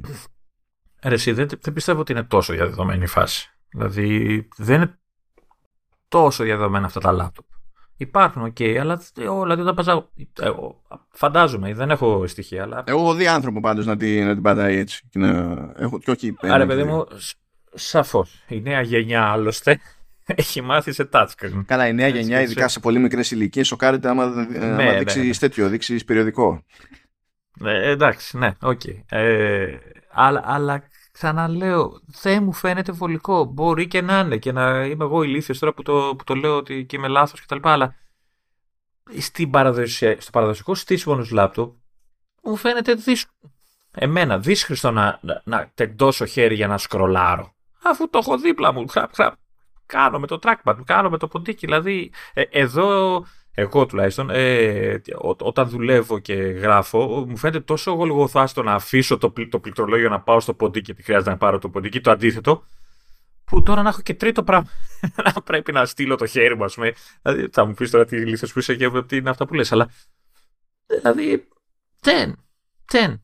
Μπορεί να βγάλει για αυτό που είπες, γιατί υπάρχει ένα γόητρο ότι τι, μόνο εμείς δεν θα έχουμε, ξέρω εγώ κτλ. Αλλά δεν καταλαβαίνω τι το λόγο ύπαρξη. Ε, λοιπόν, ε, άλλη, άλλη προσέγγιση που έχω πετύχει και δεν είναι αυτό το ε, άμα το κάνουν όλοι δεν γίνεται να χρεωνόμαστε εμείς ότι δεν το κάνουμε ε, είναι και το άλλο. Είναι ότι το λιγότερο είναι nice to have. Δηλαδή με το σκεπτικό ότι άμα μπει οθόνη αφής δεν πρόκειται να πει κανένας μα γιατί βάλετε οθόνη αφής; Εκτός, που αυτό δεν πιστεύω ότι θα γίνει γενικά, αν ξέρεις προσπαθείς να αλλάξεις τα φώτα στο macOS ας πούμε, ώστε να το φέρεις στα μέτρα της αφής. Αυτό θα, αυτό θα είναι πίκρα μεγάλη. Διότι πρέπει να κάνεις πράγματα που πηγαίνουν τελείως κόντρα στη λογική όλων των άλλων input interfaces που είναι ε, ε μπορείς να χρησιμοποιήσεις που χρησιμοποιείς τώρα και θα μπορείς να χρησιμοποιήσεις παράλληλα ας πούμε σε, ε, τότε, σε Mac. Κα, καταρχάς θα πρέπει να το κάνει αν θέλει να βάλει touch έτσι, γιατί τι θα, θα, θα στοχεύεις με το δάχτυλο το, το, το, μικροσκοπικό κουμπάκι, το κόκκινο ξέρω, ή το πράσινο. Για ναι, να... α, α, αυτό, αυτό είναι που σου λέω. Όμως λένε κάποιοι ρε παιδί μου ότι ας το βάλει και σε κάποιες περιπτώσεις εμένα μου βγάζει νόημα. Όταν θα θέλω να κάνω λίγο scroll κάπου, μπορεί να το κάνω με το δάχτυλο. Ναι, ή, θα, ε... θα, είναι, θα είναι οι ίδιοι που θα λένε γιατί έβαλε touch bar. Ε, ναι, εντάξει, ναι. Ε, ή ξέρω εγώ τώρα όταν βγαίνουν τα modals που σου λέει OK, cancel κτλ. Τα, τα πλήκτρα είναι αρκετά μεγάλα, οπότε α, μπορώ να κάνω μια έτσι σου λέει. Γιατί να μην μπορώ να το κάνω; Γιατί είναι πιο εύκολο να το κάνεις με το trackpad και το ποτίκι που έχεις ήδη στα χέρια σου. Ναι, θα, λέγαμε, με, θα λέγαμε με το keyboard ακόμη περισσότερο, αλλά τώρα άλλες κουβέντες ναι. αυτές. Αλλά αυτό που. Ε, ε, ε, οι άνθρωποι από τους οποίους τα ακούω αυτά ξέρω ότι ξέρουν την εταιρεία. Και σε αυτή τη συζήτηση είναι σαν να μην ξέρουν την εταιρεία. Και θα προσπαθήσω να το να στηρίξω αυτή μου την αντίληψη. Ας αφήσουμε στην άκρη τελείως το ε, βολεύει, δεν βολεύει, πρέπει, δεν πρέπει, μ' αρέσει, δεν μ' αρέσει. Ας το βάλουμε στην άκρη για λίγο. Okay. Η, η Apple έχει ένα πολύ συγκεκριμένο σκάλωμα. Ακόμη και αν δεχτεί να κάνει κάτι το οποίο ε, γίνεται εδώ καιρό αλλού, αρνείται να το κάνει με τον ίδιο τρόπο. Case in point. Υποστήριξη για mouse στο iPad θα μπορούσε να πει ωραία θα έχουμε ένα βελάκι. Αλλά πριν η Apple είπε όχι δεν θα έχουμε ένα βελάκι. Θα έχουμε ένα κύκλο. Ναι. θα πηγαίνει εκεί και θα παίρνει το σχήμα του αυτό και θα έχουμε και ωραίο animation. Γιατί έχει αυτό το σκάλωμα, ρε παιδί μου. Δηλαδή είναι, είναι, είναι λόγος που τη χαιρόμαστε καμιά φορά. Άμα θες για το κλείνει αυτό. ναι, α, ναι εκείνο, το default όμως είναι αυτό. Το άλλο στο ναι, σαν ναι, accessibility ναι. option. Τώρα, ναι, εντάξει, ναι. είναι άλλο καπέλο αυτό. ε, αλλά τέλος πάντων, ε, μιλάμε για, για, τέτοια, για τέτοια καμενίλα. Έτσι. Θα κάνει κάτι όπως την έχει βαρέσει ή θα το κάνει επίτηδες ξέρω κάπως αλλιώς γιατί ε, θέλει να το, το σκεφτεί κάπως αλλιώς έχει, είναι το καλό της και το κακό της ταυτόχρονα. Ακόμα και με αυτό που λες, δεν νομίζω ότι μπορεί να γλιτώσει ένα τύπου tablet mode, όπως έχουν τα Windows, αν θυμάμαι καλά, που γυρνάει και αλλάζει όλο το UI και ξέρεις. Καλά, τώρα τα, έχουν, τα, έχουν, τα μισά τέτοια τα έχουν πάρει πίσω στα Windows. Α, OK, okay, εντάξει. Πάντως είχαν κάνει αυτή την, την προσπάθεια. Δηλαδή, ναι, ναι. ναι. Ε, τώρα, ε, τώρα κρατάει σχεδόν το ίδιο πράγμα να τα βάλεις κάτω. Απλά ξέρω εγώ, ε, ε, αλλάζει τη διάσταση του taskbar, την κάνει πιο χοντρή για να πατήσετε πιο εύκολα και κάτι mm. τέτοια. Ενώ δεν είναι όπως ήταν σε 8, 8, 1, 10 που γέμιζε το πράγμα με κάτι tiles και ήταν τεράστια για να είναι εύκολο να. Αυτά γιούχου πλέον. Νομίζω ότι ένα από τα σκαλό, σκαλώματα, ένα από τα εμπόδια στο που έχει, στο, που έχει μπροστά της Apple είναι αυτό, είναι το UI. Δηλαδή και ο τρόπος που θα το φέρει. Δηλαδή, αυτό που είπες ότι πρέπει να το φέρει με δικό της τρόπο και τα λοιπά. Γιατί άμα ε, υπάρχει και το θέμα είναι ότι ωραία, μπορεί να πει η Apple ότι επειδή, πρέπει, για να γίνει αυτό καλά πρέπει να αλλάξει αυτό στο UI. Ωραία. Και πρέπει να κάνει μια δουλειά κτλ. Αυτό σημαίνει κατά πάσα πιθανότητα ότι αν γίνει το νέο standard, ξέρεις, το, το Touch UI ας πούμε σε macOS, ε, θα έχουμε φύρα στις εναλλακτικές προσεγγίσεις. Γιατί; Γιατί αν πας να κάνεις μεγαλύτερα τα στοιχεία ώστε να βολεύουν για αφή, χάνεις σε πυκνότητα πληροφορίας. Και ένα πράγμα που είναι στάνταρ διαφορετικό σε Mac σε σχέση με τις υπόλοιπες πλατφόρμες της Apple είναι η πυκνότητα της πληροφορίας σε οποιοδήποτε πλαίσιο οθόνης και αν έχεις μπροστά σου. Και αυτό είναι από τα ατού υποτίθεται. Αυτά, από τα, αυτά που διαχωρίζουν την πλατφόρμα. Εννοείς ότι θα, θα χωράνε λιγότερα πράγματα στην οθόνη σου. Ε, βέβαια. Ε, βέβαια θα μπορούν να παρουσιάζονται που, λιγότερα πράγματα. Που ήδη είναι στριμωγμένα έτσι, σε 13 ας πούμε, Mac Pro, ας πούμε, είναι στριμωγμένο. Έτσι. Ναι, ναι, ναι. Αν πα και κάνεις τα πάντα μεγαλύτερα, ας πούμε. Ε, θα, χωράνε ακόμη, θα χωράει ακόμη λιγότερη πληροφορία. Και αυτό δεν είναι. Δηλαδή, μπορείς να πεις ότι σαν εικόνα αυτό το τελικό αποτέλεσμα μπορεί να είναι θέμα αγούστου, αλλά το ότι ε, χωράει λιγότερη πληροφορία θα είναι ένα αντικειμενικό γεγονός. Θα είναι θέμα αγούστου. είναι, ε, ε, και δεν πείθομαι ότι κάνει κέφι να κάνει τη συγκεκριμένη θυσία η Apple. Ε, γενικά. Τώρα, εγώ θα συμφωνήσω με σένα ότι ε, για συστηματική αλληλεπίδραση με μια οθόνη που έχεις μπροστά σου, γιατί συνήθως σε Mac αυτό συμβαίνει, έχεις μπροστά σου την οθόνη. Δεν έχεις κάτω. Σε κλείσει, δεν είναι όπως το ένα tablet.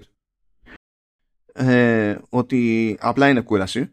Ε, εγώ θεωρώ ότι αν η δικαιολογία για τη συμπερίληψη είναι το nice to have, ότι αυτό δεν είναι καλή δικαιολογία ούτε για την Apple, αλλά ούτε και για μένα προσωπικά. Δηλαδή, ε, ε, ε δεν με συγκλονίζουν design ή σε οτιδήποτε. Όχι σε computing, σε οτιδήποτε. Που ξεκινάνε από το σκεπτικό και γιατί όχι.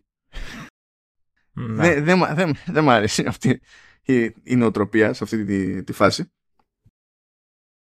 Α, και ε, πιο, είμαι πιο εύκολα διατεθειμένος να πιστέψω ότι η Apple κάνει εσωτερικά κάποια πειράματα για να τα χρησιμοποιήσει σε κάτι άλλο με την ίδια λογική που είχαμε το iPhone επειδή κάποτε η Apple έκανε πειράματα για το iPad και τα πρώτα πειράματα με το iPad ξεκινήσανε με tablets που τρέχανε macOS. Ναι. Και το αποτέλεσμα ήταν iPhone. Δηλαδή, αυτό, ε, και μετά, μετά ήρθε η ώρα για το, για το iPad. Θα μπορούσα πιο εύκολα να δεχτώ ότι μπορεί να ψάχνετε για πράγματα για ένα μελλοντικό ενδεχόμενο που θα έχει κάτι με αναδιπλούμενη οθόνη, ξέρω εγώ. Και θα πρέπει να σκεφτεί κάτι τελείως αλλιώς. Ναι, αυτό ήθελα να σου πω. Αυτό ήθελα να πω και εγώ ότι, ότι θα πρέπει να αλλάξει και το hardware για να έχει ουσιαστικό νόημα το, ε, η αφή πούμε, σε, σε Mac. Θα πρέπει η οθόνη με κάποιο τρόπο να, γίνει, να έρχεται κοντά όπως έρχεται σε ένα tablet. Έτσι. Είτε έρχεται πάνω από το πληκτρολόγιο, είτε από πίσω, δεν ξέρω πώς θα το κάνει. Όπως κάνουν τα, αυτά τα αναδιπλούμενα που κυκλοφορούν και από άλλες εταιρείες. Ε, Και θέλω να το κάνει γιατί αν τώρα τα, τα, τα λάπτοπ έχουν 3.000 και 4 ε, νομίζω ότι θα είναι φτηνά. Έτσι, δηλαδή και να το κάνει δεν μπορεί να το πάρει κανείς, ας πούμε. Καλά, δεν είναι πια ότι. Ε, ε, ε, προσθέτεις ένα, ένα κάτι, OK, okay, και κάνεις και λίγο πιο χοντρή την οθόνη και έχεις και λίγη κατανάλωση παραπάνω. Ισχύουν όλα αυτά, αλλά δεν είναι τόσο ώστε να πεις ότι αυτό θα στείλει την τιμή τερμαθεού σε σχέση με όλα τα υπόλοιπα που κάνεις στο μηχάνημα. Ξε, Ξεχνάς όμως ένα στοιχείο. Τη μαγική άρθρωση που θα κάνει όλο αυτό το σύστημα να λειτουργεί. Καλά, αυτό, έτσι, αυτό άλλο καπέλο. Το οποίο θα ε, ναι. έχει, ξέρω εγώ, αέρα και ξέρω εγώ τι μαγνητικό. Ε, ναι, εντάξει, ξέρω πολύ. Τότε σου πουλάει την άρθρωση, δεν σου πουλάει το. Ε, αυτό σου λέω ότι αυτό και μόνο, ναι. μόνο η άρθρωση έχει κανένα χιλιάρικο μόνη της, ας πούμε έτσι. Να μην σου πω θα στην πουλάξει χωριστά. Έτσι. θα έρχεται, θα είναι δύο κομμάτια σπαστά, δεν θα μπορείς να κάνεις τίποτα. θα, είναι σαν επιπλοϊκαία, ξέρω. Χαρτάκι μοντάρετε το Ή θα πρέπει τέτοιο για να, κάνει, να κλείνει κύκλωμα θα πρέπει να γλύφεις τα, τα δάχτυλά σου και να, βάζει, να κουμπάς με το ένα χέρι τη μία άκρη με την άλλη και να κλείνει κύκλωμα. Uh, ναι, δεν. Ε, βασικά, ε, εγώ καταλήγω. Δηλαδή, άσχετα με το τι πιστεύω, εδώ και το που φαίνεται να συμφωνούμε σε γενικές ε, γραμμές με το, με το Λεωνίδα προς αυτά, ε, και δεν, δεν το πάμε με τη λογική ότι η εταιρεία λέει τόσα χρόνια ότι η touch δεν έχει νόημα σε, σε υπολογιστή κτλ. Γιατί και άλλες φορές έχει πει ότι το α, το β, το γ δεν έχει νόημα και ε, μετά το έκανε. Βέβαια, φρόντισε να το κάνει κάπως ώστε να πει τώρα έτσι έχει νόημα. Είναι, τα, τα κάνει αυτά. Ε, αλλά αυτό που με απογοητεύει κυρίως είναι ότι στις συζητήσεις που κάθομαι και ακούω από άτομα που ξέρουν ε, υπάρχει αυτή η τάση να θεωρείται ότι η προσέγγιση και γιατί όχι ότι είναι αρκετή που ακόμα και αν υποθέσουμε ότι η λογική και γιατί όχι είναι ό,τι καλύτερο υπήρξε ποτέ αγνοεί τα κλασικά σκαλώματα που έχει η Apple ως εταιρεία. Δηλαδή ποιο, πώς, πώς μπορεί κάποιος να πιστέψει εύκολα ότι η εταιρεία θα πει πάμε με αυτό το σκεπτικό. Εγώ δεν μπορώ να πιστέψω.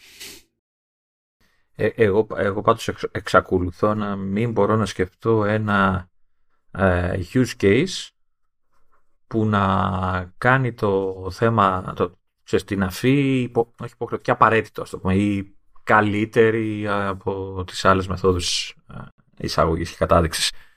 Δεν μπορώ να σκεφτώ κάποιο use case σε φάση laptop, έτσι.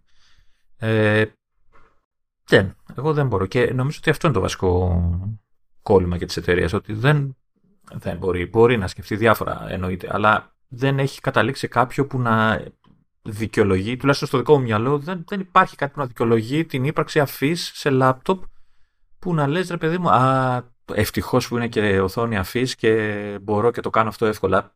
Δεν υπάρχει αυτό το πράγμα. Ε, είναι σαφώς πιο εύκολο να το κάνεις με ένα ποντίκι ή ένα trackpad ή το πληκτρολόγιο, ξέρω ό,τι είναι να κάνεις.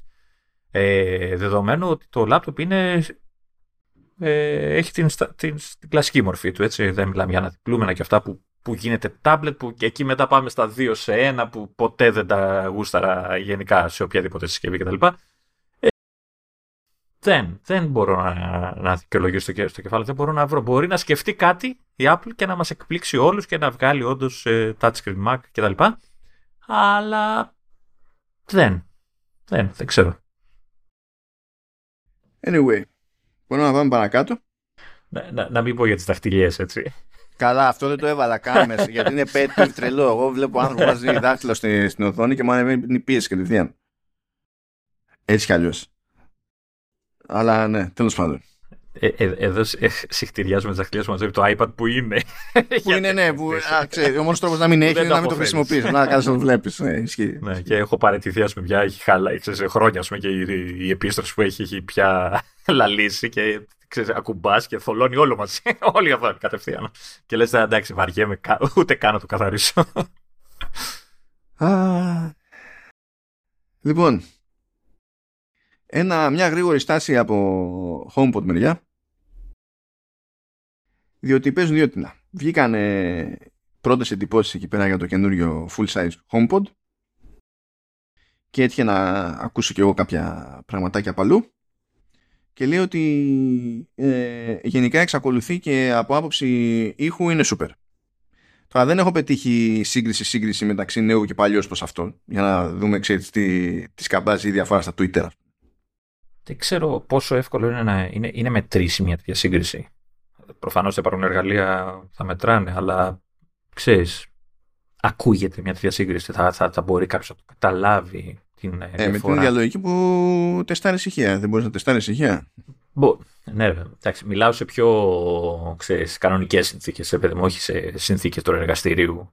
Σίγουρα λιγότερα Twitter σημαίνει λιγότερα Twitter, έτσι, αλλά σαν τελικό αποτέλεσμα δηλαδή, για το χρήστη θα μπορεί κάποιος ακόμα και σύγκριση να κάνει στα δύο ηχεία, εκτός αν είναι πια τόσο μεγάλη ε, τώρα τι ψάχνεις, τώρα περιμένει, δηλαδή πιο, ε, δεν είναι σύνηθες ο, επίσης ο mm. περαστικός να πιάνει εύκολα διαφορές. Εδώ δεν πιάνει εύκολα διαφορές στην εικόνα ο περαστικός.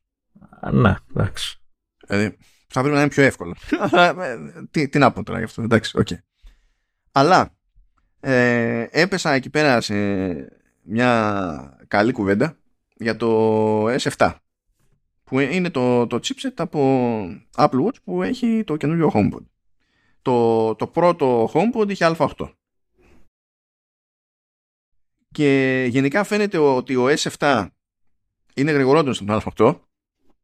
Ε, έχουν πολλά χρόνια διαφορά μεταξύ τους οι δύο, τα δύο τσιπάκια. Ε, ναι, OK, okay, αλλά έχουν και άλλες διαφορές. Ε, σε είναι σε διάφορα πραγματάκια.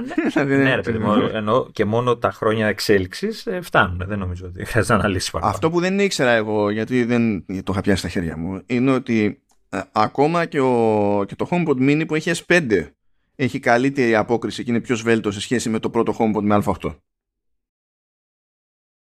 Οπότε η, το ότι έχει S7 ας πούμε ε, σε περίπτωση που προβληματίζεται κάποιος μάλλον δεν έχει νόημα να προβληματίζεται. Τώρα το αν είναι αρκετά καλή απόκριση επίσης δεν το ξέρω. Αλλά η γενική εντύπωση είναι ότι και με χειρότερο επεξεργαστή, με παλαιότερο επεξεργαστή της σειράς S γιατί ο 5 δεν είναι ίδιος με τον 7 μετά άρχισαν το αλλάζουμε το νούμερο και να αλλάζει τίποτα άλλο 5 με 7 δηλαδή έχουν διαφορά στην απόδοση Α, ότι σίγουρα είναι σε καλύτερη φάση από ό,τι ήταν το, το πρωτότυπο και θα είναι και σε καλύτερη φάση από ό,τι ήταν, είναι, ήταν, είναι το μήνυμα. Ε, θα περιμένω να ακούσω κι άλλα προς αυτό και περιμένω και κάποια έτσι πιο τροφαντή προσέγγιση στο θέμα του ήχου. Απλά ήθελα να, να μεταφέρω αυτά που φτάσανε στα αυτιά μου που δεν ήταν, ήταν άλλου είδους ήχη, δεν ήταν από το ήχιο. Ε, θέλω να μεταφέρω και ένα άλλο όμως ότι τώρα που έγινε ανανέωση του lineup στο, στο HomePod. Θυμήθηκε να αλλάξει και τη τιμολόγηση λόγω του ευρώ στο HomePod Mini. Και εντάξει δεν πήρα αντί για 99 είναι 109 ε, πάλι καλά. Πάλι καλά. Είναι, είναι το τέτοιο που λέγαμε και την προηγούμενη φορά ότι αντί για 20% καπέλο έχει ήδη γίνει προσαρμογή σε 10% καπέλο άμα συνεχίσει έτσι η φάση, εγώ περιμένω προς το, δηλαδή μέσα στο έτος, ενδεχομένως προς το τέλος του έτους, να πει πάλι ότι θα αλλάξει το ζύγι στις τιμές του App Store. Και αντί να είναι το 1 δολάριο είναι ένα 20 ευρώ, να είναι το 1 δολάριο είναι ένα 10. Ε, που έχουμε επίσης ξαναπεράσει από αυτό το στάδιο και έχουμε κάνει μπρο πίσω. Αλλά τέλος πάντων. Okay. Ε, να, να, σε επιστρέψω πάλι για τον S5 που έλεγες πριν, έτσι, γιατί κοίταγα τώρα αυτό. Ε, και αυτός έχει, είναι αναμενόμενα πιο γρήγορος από τον A8, γιατί μιλάμε για 5 χρόνια διαφορά ε, εξέλιξη. Έτσι. Ο A8 θυμίζουμε ότι είναι του iPhone 6 ο επεξεργαστής, έτσι. Ε, OK, okay, το είχε βγει το 14 και το S5 είχε βγει το 19. Ναι, απλά ρε παιδί μου του ρολογιού είναι φτιαγμένοι για να τραβάνε ακόμη λιγότερο ρεύμα. Έχουν δύο πυρήνες αντί για. Το νομίζω τέσσερις δεν είχε 8. Περίμενα όμως ότι το, αυτό με το ρεύμα δεν πολύ νοιάζει γιατί οι συσκευές είναι στο ρεύμα έτσι κι αλλιώς. Όχι, δεν το, είναι το τσιπάκι το νοιάζει όμως γιατί δεν είναι σχεδιασμένο να τραβήξεις παραπάνω και αυτό έχει στην πρίζα. Ναι, εντάξει, OK. Okay. Ε, ε, το πήγα εγώ στην αυτονομία, εντάξει. Ε, και πάλι, νομίζω A8 με S5 έχει τέτοια διαφορά, τόσα χρόνια διαφορά, ξέρεις, εξέλιξης που... Ε, εντάξει, και, και έχω την εντύπωση ότι είναι και σε άλλα νανόμετρα γενικότερα. Θα είναι δηλαδή, αυτό που λες, ε, ε, θα ήταν κουλό να μην έχει διαφορά στην ταχύτητα απόκρισης, ας το πούμε. Την οποία βέβαια δεν καταλαβαίνω πώς τη, τη βλέπεις ένα ηχείο έτσι. Ε, είναι για το πόσο γρήγορα λειτουργεί η Siri, πόσο γρήγορα γίνεται το handoff από το τηλέφωνο στο τέτοιο και ξεκινάει να παίζει μουσική. είναι τέτοια πράγματα. σε εμάς ε, λειτουργεί άμεσα καθόλου δηλαδή. Όπως τη. Ναι, είναι άμεση τελείως η, η άρνηση της να λειτουργήσει στην Ελλάδα. Οπότε. Ναι, εντάξει, άλλα προβλήματα έχουμε μπει Λοιπόν, και μπορούμε έτσι για ωραίο, ευχάριστο, χαριτωμένο τελείωμα να ασχοληθούμε με το benchmarking των καινούριων Mac, δηλαδή το benchmarking των M2 Pro και M2 Max. Σου, σου μάζεψα αρκετά πράγματα, Λεωνίδα, για benchmarking, αλλά να πω την αμαρτία μου, το πιο ενδιαφέρον είναι ένα αρθράκι από Creative Strategies που μπήκε στη διαδικασία να κοιτάξει λίγο πιο συγκεκριμένα τι έχει αλλάξει στον τρόπο με τον οποίο λειτουργούν οι, οι πυρήνες. Δηλαδή ασχέτως των αριθμών. νομίζω ότι είναι καλύτερο να ασχοληθούμε με τους αριθμούς, το, το ίδιο το benchmarking, ε, αφού εξηγήσουμε τι γίνεται στο ίδιο το, Τε, το, να σου πω κάτι. Για, για, γιατί να ασχοληθούμε αφού δεν έχει καμία, ε, δεν έχει καθόλου ενδιαφέρον η αναβάθμιση. Όχι, είναι βαρετά μου. Ε, ναι, εντάξει, είναι αυτό το, το κλασικό. Είναι. Ναι, δεν καταλαβαίνω γιατί ασχολείστε με benchmark. Τα οποία είναι όλα στημένα για να δείχνουν ότι η Apple είναι καλύτερη. Ξέρεις τι, ξέρεις τι με εκνευρίζει σε όλο αυτό; Είναι ότι από το τέτοιο, από το Πού ήταν που έσκασε το πρώτο M1 MacBook, το, το 20 ήταν, το 20 νομίζω ήταν. Ναι, από το 2020 λέμε ότι θα ξεκινήσουμε τώρα έτσι και σε επόμενες γενιές δεν θα έχει το, το, το, ίδιο άλμα και θα κάθονται και θα, θα καθόμαστε και θα ακούμε μπουρδες και γιατί δεν είναι κάθε φορά 400 δισεκατομμύρια της εκατό η βελτίωση κόντρα στους νόμους φύσης και θα είναι τσουρέκια. Και αυτό με ενοχλεί περισσότερο είναι ότι επιβεβαιώνεται αυτή, αυτή η βλακία. Αυτό με ενοχλεί. Δηλαδή θα προτιμούσα να βγω λάθος.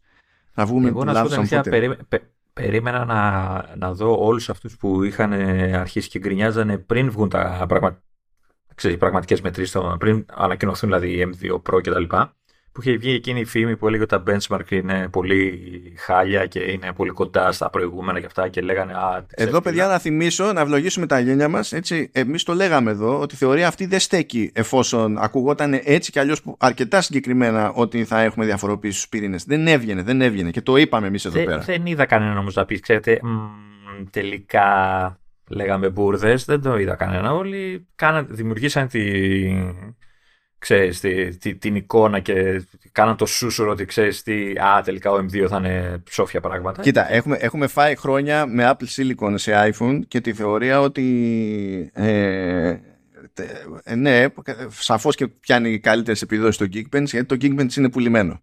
Μετά περάσαμε στο έρχεται Apple Silicon σε Mac και εντάξει σιγά σου τι, τι θα κάνει καλύτερα από την Intel και την AMD η, η Apple. Έρχεται μετά η κατραπακιά.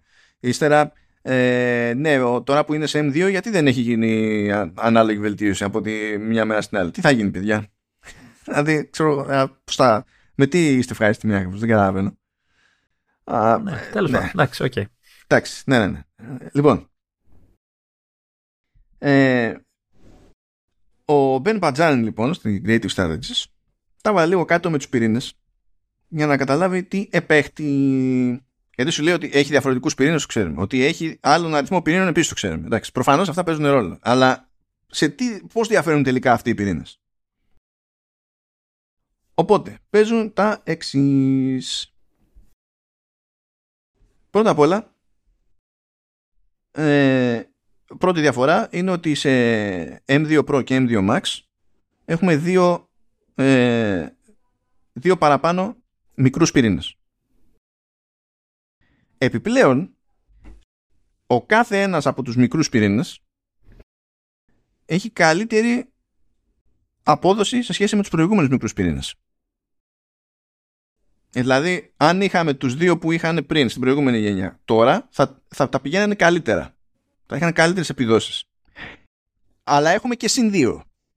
Αυτό είχαμε πει ότι είναι είναι καλή εξέλιξη για το μεγαλύτερο ποσοστό χρηστών, έτσι, γιατί αυτοί είναι οι πυρήνες που αναλαμβάνουν ε, όλα αυτά τα άχρηστα browsing, editing documents, όλα αυτά που κάνουμε όλοι κάθε μέρα. Και αυτό πιάνει τόπο και πιο εύκολα στην περίπτωση ξέρω εγώ, της Apple, διότι η Apple φτιάχνει το λειτουργικό της, μπορεί να πηγαίνει και να τα πετάει όλα αυτά τα processes μόνο στους μικρούς πυρήνες, Ενώ η Ναι. Microsoft, ας πούμε, με τα Windows δεν μπορεί να το κάνει αυτό το ίδιο εύκολα, επειδή πρέπει.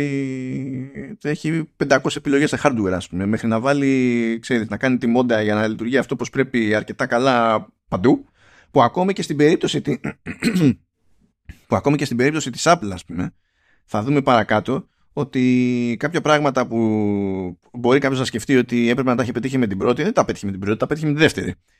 Και πάει λέγοντας. Α, έχουμε Ε, λοιπόν. Α- απλά, α- απλά να διευκρινίσω ότι, ο- ότι αυτό έχει άμεση επίπτωση σε, επίπε- σε φάση λάπτοπ, έτσι, μπαταρία. Μμ, δηλαδή, μμ. αν, αν, κάνεις, αν το λειτουργήσει και δεν κάνεις ε, κάθε μέρα 8K βίντεο και τα λοιπά και είναι απλά χρήση συμβατική ενός υπολογιστή, ε, η μπαταρία θα πετάει, έτσι, θα είναι super, ας πούμε. Αλλά και σε σταθερό και τα thermals θα είναι πιο εύκολα, δηλαδή θα είναι πιο κρύο το μηχάνημα, έτσι, θα είναι, δεν θα ακούσει άνεμιστρες με τίποτα, θα είναι άνετο. Πιο εύκολα, άνετο και πιο γρήγορο σε αυτές τις λειτουργίες χωρίς να χρησιμοποιεί, ξέρεις, τα, τα μεγάλα κανόνια, ας πούμε, τα- το, το, το, βαρύ πυροβολικό, ας πούμε, του επεξεργαστή. Ναι. Οπότε έχουμε αποδοτικότερους μικρούς πυρήνες επί δύο σε σχέση με πριν και αντί να τρέχουν στα 2 GHz τρέχουν στα 2,5. Άρα και πιο γρήγορος. Okay. Πιο υψηλή συχνότητα, ναι. Ναι. Δηλαδή ε, είναι σε τρία μέτωπα η ζημιά. Είναι ανεβάσαμε την ονομαστική ταχύτητα, κάναμε καλύτερο τον ίδιο τον πυρήνα, ώστε να, ακόμα και αν είχαμε την ίδια ονομαστική ταχύτητα, πάλι να είχαμε κέρδη, και ύστερα να σου κοτσάρουμε και δύο πυρήνες παραπάνω. Παπ, παπ. Μετά πιάνουν τους μεγάλους. Και οι μεγάλοι ε, έχουν γίνει επίσης πιο αποδοτικοί.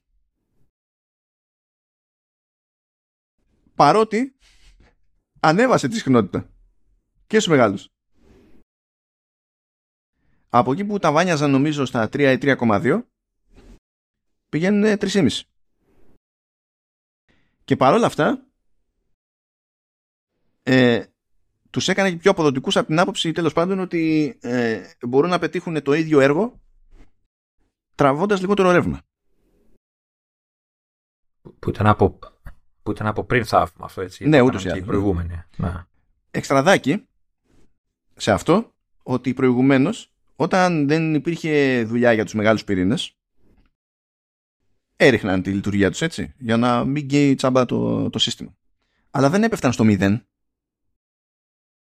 Πάλι έκαιγαν κάτι της. Σα- σαν να ήταν σε stand-by, ας πούμε. έτσι. Ναι. Τώρα όμως σε M2 Pro και M2 Max πέφτουν στο μηδέν. Οπότε αυτό το έξτρα που καίγανε στην προηγούμενη φουρνιά δεν το καίνε τώρα. Και είναι λιγότερο ή, ή, α, ή, ε, κάνουν περισσότερη δουλειά στο, στην ίδια κατανάλωση με πριν δουλεύουν σε υψηλότερη συχνότητα και όταν δεν δουλεύουν και είναι λιγότερο. Ε, Να κάνω μια χαζή ερώτηση εδώ. Μιας και λες ότι πέφτουν και στο μηδέν. Ουσιαστικά σβήνουν, έτσι. Ναι, ναι. Υπάρχει περίπτωση να. το- το- Τώρα θα μου πεις σε αυτές τις ταχύτητες δεν, δεν νομίζω να, να είναι αντιληπτό, αλλά υπάρχει περίπτωση στη φάση που το σύστημα αποφα... έχει αποφασίσει ή δεν έχει αποφασίσει ακόμα να, να ενεργοποιήσει τους ε, δυνατούς ε, πυρήνες, γιατί ξέρω, η λειτουργία που κάνεις, η εργασία τους που κάνεις είναι ξέρεις, κάτι ανάμεικτο. Ε, υπάρχει περίπτωση να εμφανίζεται κάποιο ξέρω, εγώ, τύπου starter, ότι ξέρεις, μέχρι να πάρουν μπρος. Α, όχι, γιατί Α- αν, το, αν το σκεφτείς και στον κόσμο της Intel και σε Intel έτσι, υπήρχαν στάδια, υπήρχαν σκάλες και πήγαινε από τη μια σκάλα στην άλλη κάνει ένα ramp up ε, Ναι. αν αυτό δεν, σου, δεν σε ενόχλησε ποτέ δεν έγινε αντιληπτό αυτό το ramp up στη, στη συχνότητα το σκαμπανέβασμα τότε γιατί να γίνει εδώ; Ναι, οκ. που εδώ από όσο έχω καταλάβει ο κάθε πυρήνας προσπαθεί γενικά να δουλεύει στην, στην ονομαστική του ταχύτητα ε, με εξαίρεση την περίπτωση που τα thermals δεν του το επιτρέπουν και κα- θα παίξει throttle ανάλογα τώρα με το μοντέλο και το τι αέρας υπάρχει δεν είναι ότι Όχι, απλά επειδή ξέρεις, μου είπες ότι μηδενίζουν. ναι όταν δεν κάνουν κάτι ναι, όταν δεν κάνουν. Ναι, α- αυτό λέω ότι όταν θα χρειαστεί να κάνουν κάτι, αν η ενεργοποίησή τους από το 0, ενώ πριν ήταν στο 1,5, ξέρω εγώ. Ε, ξέρεις, μπορεί να έχει. Θα μου πεις τώρα. σε αυ- θα είναι, πο- και, και ακόμα να υπάρχει, δεν νομίζω θα είναι αντιληπτό, ας πούμε, αυτό το πράγμα. Ε, λοιπόν, να πω σωστά τις συχνότητες σε M1 Max οι, ε, ο πυρήνας, οι πυρήνες CPU φτάνανε το 3,1 GHz και πηγαίνουν 3,6 σε M2 Max. Είναι αρκετή η διαφορά, έτσι. Είναι μισό. Ναι, όχι, είναι ουσιώδης η διαφορά. Είναι ουσιώδης. Μιλάμε, μιλάμε μόνο από τη, από τη συχνότητα, δηλαδή, και μόνο είναι σχεδόν 20%. Μόνο από αυτό. Χωρίς να έχεις αλλάξει τίποτα άλλο, ας πούμε, θα είχες κέρδος από εδώ. Πάμε παρακάτω σε αυτό το, το κομμάτι. Ε, έχουν καλύτερα thermals. Άρα ε, λιγότερο throttling, ουσιαστικά. Και, άρα και λιγότερο throttling. Δηλαδή ανεβάσαν συχνότητα. άρα υποτίθεται θα ζεσθενόντουσαν περισσότερο. Ναι. Έτσι. και έχουν καλύτερο thermal management. Οπότε είναι λιγότερο και πιο σπάνιο το throttling σε απαιτητικά, σε απαιτητικά loads. Και είναι καλύτερο το μοίρασμα του, του, του φόρτου που γίνεται στους πυρήνες. Από την άποψη ότι ε, είναι πιο εύκολο που τώρα βέβαια είναι και περισσότεροι πυρήνες οπότε προφανώς μπορούν να είναι καλές ποσοστώσεις. Η λογική γενικά στα συστήματα είναι να προσπαθείς να δουλεύεις στους πυρήνες τσίτα για όσο μικρότερο χρονικό διάστημα γίνεται για να ολοκληρώσεις το, το έργο που έχει αναλάβει όσο γρηγορότερα γίνεται και μετά τους βγάλεις off. Έτσι κερδίζεις ε, περισσότερο σε κατανάλωση από το να τους βάλεις σε μια ενδιάμεση κατάσταση για να τους έχεις να τρέχουν για ώρα. Εικάζω ότι αυτό με τα thermal θα βολέψει τα Mac Mini που είναι πολύ πιο περιορισμένος ο χώρος και ίσως, ίσως θροτλάραν πιο εύκολα. Προσέξτε τώρα, έχουμε πει έτσι, πηγαίνουν, ανεβάζουν συχνότητες, προσθέτουν πυρήνες ε, και από άποψη αρχιτεκτονικής, αν όλα τα υπόλοιπα είχαν μείνει σταθερά, έχουν έτσι κι αλλιώς ε, βελτιωμένους πυρήνες. Και έχουν καλύτερη διαχείριση της θερμότητας. Και όλα αυτά στα ίδια νάνο με πριν. Και με chips που άμα τα δείτε είναι μεγαλύτερα σε μέγεθος σε σχέση με τα προηγούμενα. Όλα αυτά ταυτόχρονα. Ε, εγώ αυτά τα πράγματα τα περιμένω συνήθως να συμβαίνουν και αυτός είναι, πιο, είναι και το πιο σύνηθες φαινόμενο τουλάχιστον αν κοιτάζουμε την προϊστορία CPU κτλ. Ε, και σε άλλες εταιρείες, δηλαδή γενικά στη, στη βιομηχανία, όταν αλλάζεις μέγεθος node και πέφτεις ξέρω εγώ. Αν πέφταμε στα τρία. Άμα αυτοί κάνανε αυτό, μένοντας στα πέντε, εκεί που ήταν. Όταν θα έρθει η ώρα για τα τρία, τι θα γίνει; Θα έρθει η ώρα για τα τρία. Πήκε το τρόπο. Αυτό θα αυτό, αυτό θα έχει. Εγώ ξέρω τι, τι θα πάρουμε εμείς. ναι, αυτό, αυτό παίρνουμε πάντα. Τον ναι. ίδιο αριθμό. Τον ίδιο αριθμό Ναι. ακριβώς. Εμάς μας φτάνει και ένα, η αλήθεια είναι. Είμαστε ολιγαρκείς. Ε, αυτό είναι που, ο, το κόμπο είναι που με σκοτώνει, είναι ότι έχουν γίνει όλα αυτά με μεγαλύτερο chip που περιμένεις να βγάλει περισσότερη θερμότητα και οι τύποι χαίρονται. Και, τα- και όλο αυτό μαϊτζεύεται και σου λέει «Α, και λίγο καλύτερη αυτονομία». Δεν θα γίνει.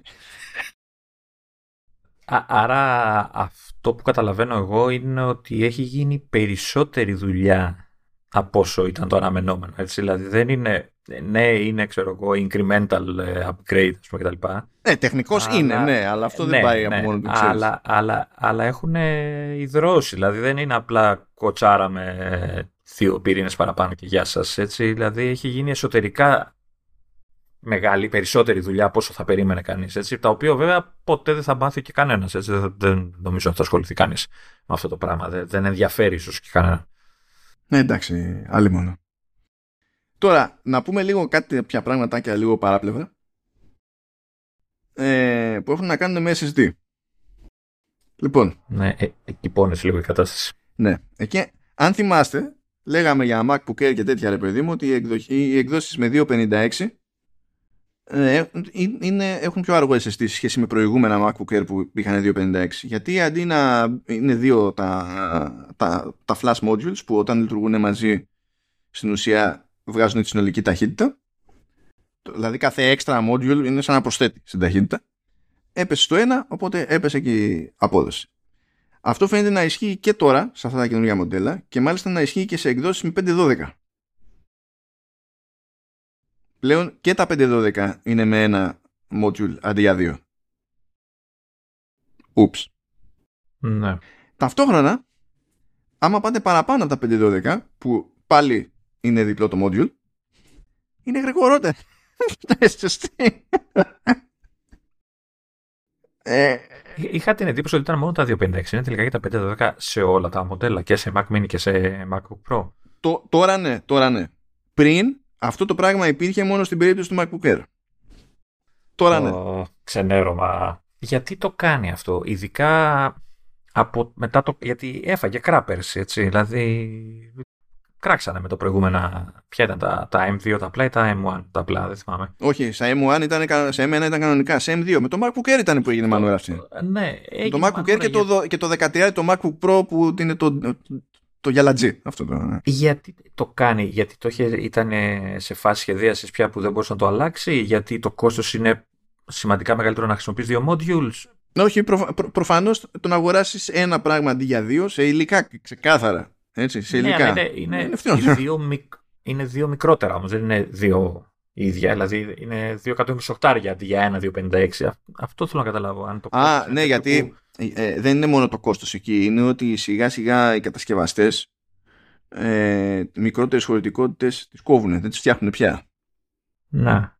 Ναι, αλλά το, το 512, το 512 δεν το θεωρείς μικρή χωρητικότητα ε, σε επίπεδο, ξέρεις, συμβατικής χρήσης, έτσι; Είναι OK, okay, ρε παιδί μου, δεν είναι κάτι...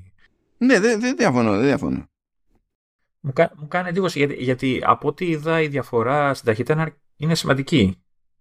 Ναι, νομίζω πέφτει στο μισό. Ε, περίπου. Ε, ε, ε, περίπου, γιατί προφανώς είναι γρηγορότερα αυτά τα SSD, γι' αυτό όταν έχει δύο είναι και γρηγορότερα από τα προηγούμενα διπλά.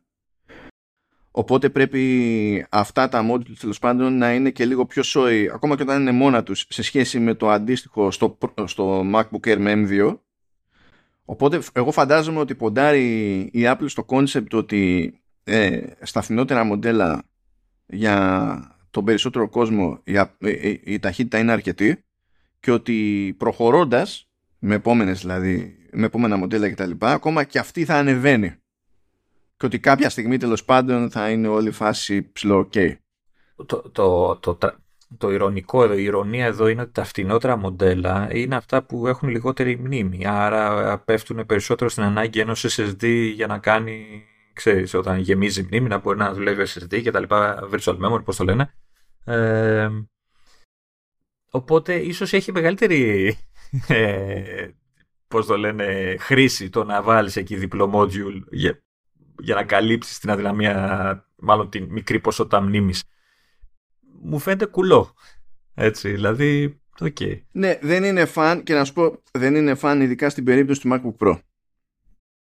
Ναι. Pro. Γιατί έχεις ένα πράγμα που υποτίθεται ότι δικαιολογεί πιο εύκολα στο Mac Lineup τέλος πάντων τον όρο Pro σε σχέση με τα υπόλοιπα laptop που έχεις και σε σχέση με το, το 13 το Pro που έχεις που δεν δικαιολογεί τίποτα. Ε, και με, το, με, με τα νέα τα σασί, τα 14 για τα 16 στην ουσία ανέβασε και, τη, και την τιμή του φθηνότερου legit Pro. Δηλαδή έχουμε φύγει από μια κατάσταση όπου προηγουμένως μπορούσες να πάρεις Mac Pro σε ό,τι βόλευε δεν βόλευε η σύνθεση με 1300 δολάρια και τώρα ξεκινά στα 2000.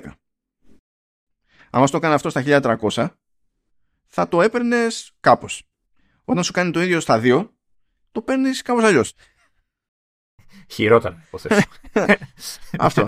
Είναι ένα θεματάκι εκεί πέρα, στο πούμε. Τι είχα δει εγώ όμως ότι το 512 δεν, ότι είναι διπλό; Ε, έτσι ήταν στο Air. Έτσι ήταν στο Air.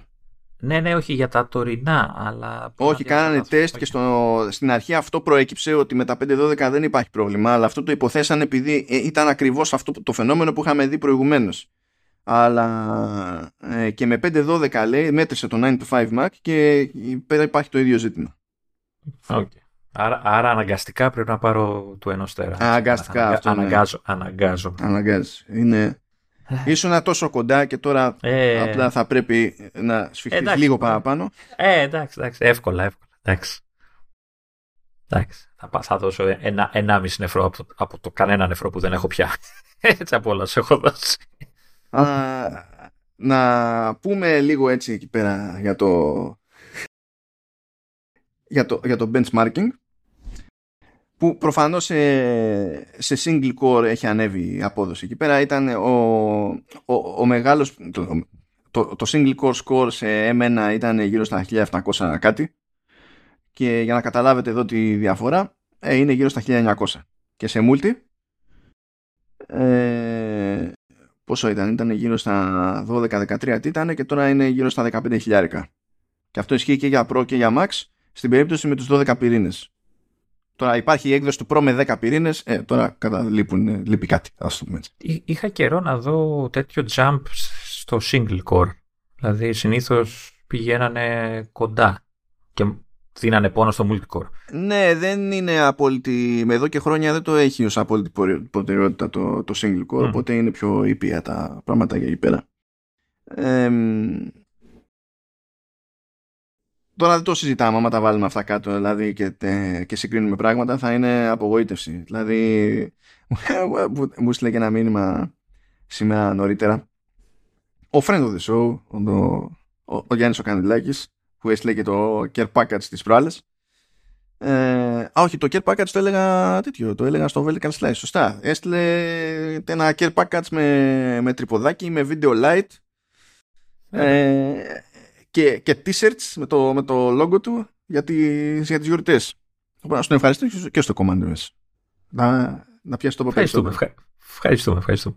Um, ε, πήγε και είδε ρε παιδί μου κάπου που έχει το score ξέρω εγώ του, του Mac Mini με M2 ε, και το συγκρίνει με την πιο φθηνή έκδοση του Mac Pro του 19 η οποία πιο φθηνή έκδοση έκανε 6.000 6.000 δολάρια. Έτσι. Ε, Mac Mini M2 Pro, να υποθέσω, όχι το απλό. Έτσι. Ε, όχι, μιλάμε το απλό. Μιλάμε, μιλάμε okay. το απλό. και, και, του, και του ρί. Είναι αυτό το σε πιάνει μια απελπισία. Γιατί single core εκείνος ο Mac Pro είχε ένα χιλιαρικάκι και multi είχε 8 και ο, και ο M2 που ισχύει και στην περίπτωση του MacBook Air, έτσι. Γιατί είναι το, το, ίδιο chip. Ε, είναι 1900 χοντρικά και είναι 9 παρά στο, στο Πω. αυτό, εντάξει, έχουμε πει, να, πω, να το πω και εγώ μια και το λένε τα, τα benchmarks είναι απλά ενδεικτικά, μπορούν κτλ. Αλλά ε, επιβεβαιώνουν αυτό που είπαμε ότι και τα base models πλέον είναι super. Ναι, νομίζω καλύπτουν τις ανάγκες πολλών χρηστών. Δεν χρειάζεται, δηλαδή, οι περισσότεροι δεν θα χρειαστεί να αναβαθμίσουν σε κάτι δυνατό. Εκτός αν το θέλουν οι 600 δολάρια σε Mac Mini, δηλαδή αν δεν με ενοχλούσε αυτό το πράγμα με τα 8 GB, θα ήταν. Πες, jet. Πες το ευρώ. Πες το 8 κατοστάρικα ευρώ. Να το λέμε για αυτό. Ναι, τέλος πάντων, ναι. 7,99 είπα. Είπαμε το ευρώ για την τυρόπιτα μετά. Θα ήταν jet. Θα μπορούσε να το αγοράσει τυφλά. Δηλαδή κάποιος χρειάζεται να. desktop. Αυτό. Πάρτε. Ναι, Έτσι όπως είναι. Ε, κοίτα, να σου πω κάτι και πόσο πάει, χίλια κάτι νομίζω πάει με 16. Α, ε, ε, κάτι τέτοιο πηγαίνει, ναι. Ε, και πάλι είναι σούπερ έτσι, δηλαδή. Ναι, ναι, ναι εντάξει πάντα δεδομένο ότι ε, όταν μιλάμε για Mac Mini ότι έχει τα παρελκόμενα έτσι οθόνη. Ε, καλά, γιατί αν, αυτό ναι. αν, αν χρειαστεί να πάρεις και αυτά, μετά το συζητάμε αλλιώς το θέμα. Ναι, εντάξει, αυτό το σκεπτικό και εκεί είναι ότι δεν είναι κάθε φορά που παίρνεις Mac Mini, τα ξαναπαίνει από την αρχή. Μία φορά είναι αυτός ναι, ο πόνος ναι. και μπορείς να έχεις ήδη κάποια πράγματα. Αυτό, αυτό, αυτό. Και τέλος πάντων έγινε και ένα πέρασμα εκεί από GPU benchmarks. Κυρίως βέβαια για θέματα ε, machine learning και τα λοιπά. Και βγήκε εκεί να βγήκανε τα σκορ και εκεί η διαφορά είναι τεράστια. Το οποίο είναι λογικό γιατί υπάρχει και ουσιώδης διαφορά στο, όχι απλά στον τύπο των πυρήνων που είναι πιο σώοι οι πυρήνες αλλά στον αριθμό των πυρήνων. Δηλαδή το, το να πηγαίνεις από τους 16 στους 19 δεν είναι μικρή αποστασούλα και να το πηγαίνει από τους 32 στους 38 πάλι δεν είναι αμέλητεα αποστασούλα. Case in point. M1 Pro GPU για ML για ML έτσι γιατί σε OpenCL ας πούμε φαίνεται να είναι μία ή άλλη γι' αυτό το διευκρινίζω μην πει κανένας αυτό και ναι αλλά το gaming άλλα benchmarks άλλο, άλλο ε, M1 Pro σκάρτα 40 χιλιάρικα M2 Pro 52,5. Δηλαδή αυτή είναι, είναι μεγάλη διαφορά για ένα χρόνο για κάτι ψηλά ας πούμε. Uh, M1 Max ας πούμε 64,5. M2 Max σχεδόν 87. Σχεδόν 20.000 πάνω. Στο σκόρο. Έτσι, δηλαδή, μιλάμε ε, όντως που είναι περίπου 30% πάνω. Έτσι, πάμε. Ε, εξακολουθεί και στην κορυφή είναι ο Ultra, εντάξει, γιατί έχει ασκάσμο. Όλους τους πυρήνες, εντάξει. Ναι, αλλά ο Ultra είναι στο ταβάνι, ας πούμε, με 64 πυρήνες και είναι 94,5 και το, ο, έχει 86-800 ο Max το, ε, το πιάνει με 38 πυρήνες. Όταν θα έρθει η ώρα να βγει ο M2 Ultra και θα πει 2 επί 38 θα πει 76 θα μας κλαίνει ρέγγες. Κάπως έτσι θα πηγαίνει η φάση. Ε, και πέτυχα κιόλας κάτι που εκεί πέρα παίζει και ρόλο η αλήθεια είναι η GPU. Ε, χαζεύω έναν βιντεάρ παιδί μου τον Tyler Stallman που δεν έχει βγάλει ακόμα το βίντεο review του ή, ή το έβγαλε, όχι το έβγαλε απλά δεν πρόλαβα να το δω αλλά πέταξε ένα στιγμιότυπο κάπου και το είδα στο ξέμπαρκο. Για τα νέα MacBook Pro και το δοκιμάζει ένα με M2 Max. Και έχει από, από την προηγούμενη φορά έχει και ένα μοντέλο με M1 Max. Και είχε βάλει τώρα το είχε δοκιμάσει αυτό και ε, στο προηγούμενο μοντέλο το θυμάμαι. Είχε βάλει βίντεο 8K RAW δεν κάνουμε cheat εδώ πέρα ούτε καν ναι, φάση ναι. ProRes που έχει το acceleration ξέρεις το hardware acceleration RAW πάρ το έτσι όπως είναι και το έτρεχε σε quality mode γιατί όταν το πετάξεις στο, στο Final Cut στο preview που σου βγάζει για να το δουλέψεις έχει επιλογή ρε παιδί μου να σου ρίξει την ποιότητα του preview για να σου διευκολύνει τη δουλειά. Να είναι πιο γρήγορα σου. Ναι. Αλλά έχει και επιλογή να το κρατήσει όπως είναι. Και το βάζει αυτός πάντα στο quality για να δει που θα πεθάνει ρε παιδί μου το σύστημα. και έτσι κι αλλιώς το είχε δουλεμένο το 8K και είχε φτάσει σε κάποια σκηνή, ξέρω εγώ, που είχε βάλει και κάτι, κάτι εφέ και στο playback, ας πούμε, μέσα στο, στο Final Cut, έχανε καρέ. Μπούκονε. Ε, ε, στο παλιό το, το M1. Δηλαδή. Ναι, ναι, ναι. Αυτό αφού το είχε πειράξει και είχε βάλει εφέ να τρέχουν real time, έτσι. Δεν είναι δηλαδή στο απλό, στην απλή προεπισκόπηση του 8K RAW. Εκεί δεν ένιωθε. Αλλά όταν ξέρεις, του βάζεις πράγματα που τα έκανε render εκείνη την ώρα για να στα δείξει, ε, είχε ένα, ένα set από εφέ που τέλος. Τέλος. Δεν έπεφτε στα 4 καρέ, αλλά δεν γινόταν δουλειά έτσι, παιδί μου. Έπεφτε, okay. ήταν ξεκάθαρα δηλαδή κάτω από τα 20 αυτό το πράγμα. Δεν, δεν κάνεις έτσι δουλειά πηγαίνει και βάζει το ίδιο πράγμα M2 Max. Με τα ίδια εφέ. Δεν καταλαβαίνει Χριστό. Και μετά λέει, κάτσε. Να πιάσω. είχε τρία εφέ. Σε εκείνο το κομμάτι του. Ας βάλω άλλα τρία. Και πάλι δεν καταλαβαίνει Χριστό. ε, α. Οκ. Μάλλον έχει διαφορά. Ναι, είναι, είναι, είναι γιούχου. Ε, είναι γιούχου. Και αυτό, δηλαδή, να, δηλαδή περιμένεις να σου πει ότι εντάξει είναι πιο τροφαντό το chip ε, εκεί που ζοριζόταν το προηγούμενο τώρα δεν ζορίζεται. Αλλά μετά πηγαίνεις και το κάνεις δύο φορές χειρότερο. Και εξακολουθεί Και πάλι δεν ζορίζεται. Και, λες, και εκεί αν είσαι βιντεάς που έχεις ξεκινήσει από τη φάση εντάξει δεν χρειάζεται δεν, να, δεν καίγομαι να αναβαθμίσω. Μετά είσαι βιντεάς και λέει ίσως και να χρειάζεται να αναβαθμίσω. Πακέτο. Δεν γινόταν να είχα κάνει, να είχα διαλέξει άλλη καριέρα. Με νοιάζει. Ναι. Αυτό να μην ματώσω πάλι το ίδιο. Και... Εντάξει, τι... Είναι αστεία θα τσιπάκια, παιδιά, είναι αστεία. Είναι αστεία γιατί είμαστε στη φάση που και το αντίστοιχα Mac Mini ο Vanilla τελείως με M2 και το MacBook Air Vanilla τελείως με M2 ρίχνει στον απλό Mac Pro του 19 ε, και γελάμε. Όχι, όχι, είναι, είναι αστείο γιατί έχω την εντύπωση ότι έφτιαξε μηχανήματα που θα και θα πείσουν αλλά και θα είναι και εύκολο να κάνουν το άλμα κάποιοι σε Mac. Έτσι, γιατί μέχρι τώρα το άλμα, μέχρι εποχές Intel, ήταν δύσκολο από οικονομική άποψη. Έτσι. Ήταν, έπρεπε να θέλεις, ρε παιδί μου, και να είσαι dedicated, ότι να πεις το θέλω και είμαι αποφασισμένος να πονέσω.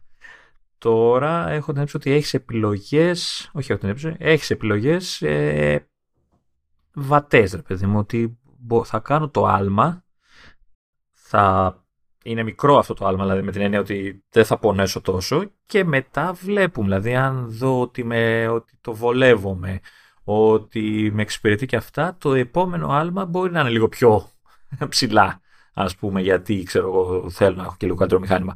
Ε, αλλά σαν αρχικό άλμα νομίζω ότι το έκανε πιο εύκολο η Apple. Επιτέλους το έκανε πιο εύκολο.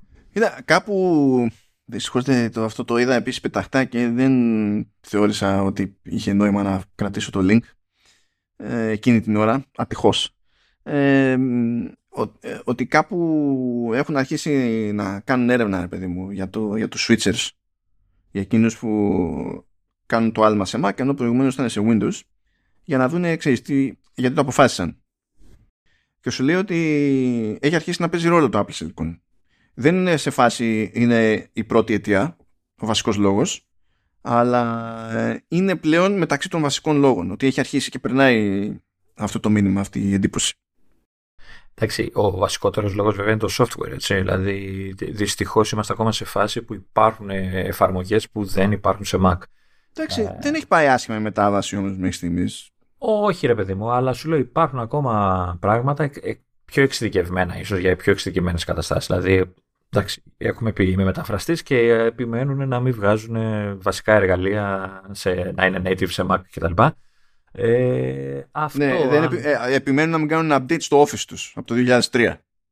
Εσύ περιμένεις από, από, από, αυτή την αγορά να πιέσει τους παρόχους εργαλείων για υποστήριξη για Mac. Άρα παιδί μου, εντάξει, άκου. Ναι, OK, okay, εντάξει, OK, okay, ναι, ε, δεν ξέρω, ναι, εντάξει. Αλλά ε, νομίζω ότι, ότι η πρώτη φάση, δηλαδή το, το, στο Switch είναι αυτό ότι έχεις ότι μπορείς να δουλέψεις το workflow που έχεις στήσει χωρίς ουσιαστικά προβλήματα, ρε παιδί μου. Ε, εγώ δεν μπορώ, δηλαδή αναγκάζομαι και τρέχω παράλληλα Windows κτλ. Ε, α, αλλά την έκανα τη μετάβαση, άλλος δεν θα πιστεί γιατί σου λέει για ποιο λόγο, αφού με το άλλο μπορώ να τα κάνω όλα όπως είναι και γεια. Ε, αυτό αν μπορέσει με κάποιο τρόπο η Apple να, να πείσει ε, τους, ε, τους δύσκολους ε, και, εντάξει, εγώ ξέρω από το χώρο της μετάφρασης. Ε, άλλοι ξέρουν από άλλους χώρους.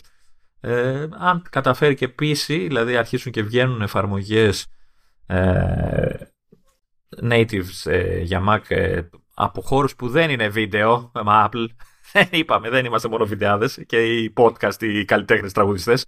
Έτσι, ε, πιο βάρετους χώρους, ε, θα είναι και πιο εύκολο, πιο εύκολη μετάβαση γιατί σου, το hardware το έκανε το βήμα. Έτσι. Έχεις φτηνό, πολύ καλό hardware που νομίζω ότι σε αυτά τα λεφτά δεν βρίσκεις εύκολα ε, αντίστοιχα Windows PCs με, με αυτές τις επιδόσεις. Έτσι.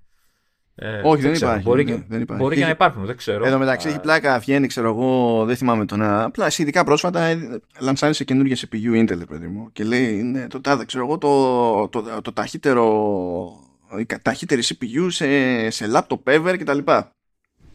Και, και λες, ναι, και ισχύει. Ξέρω εγώ. Mm.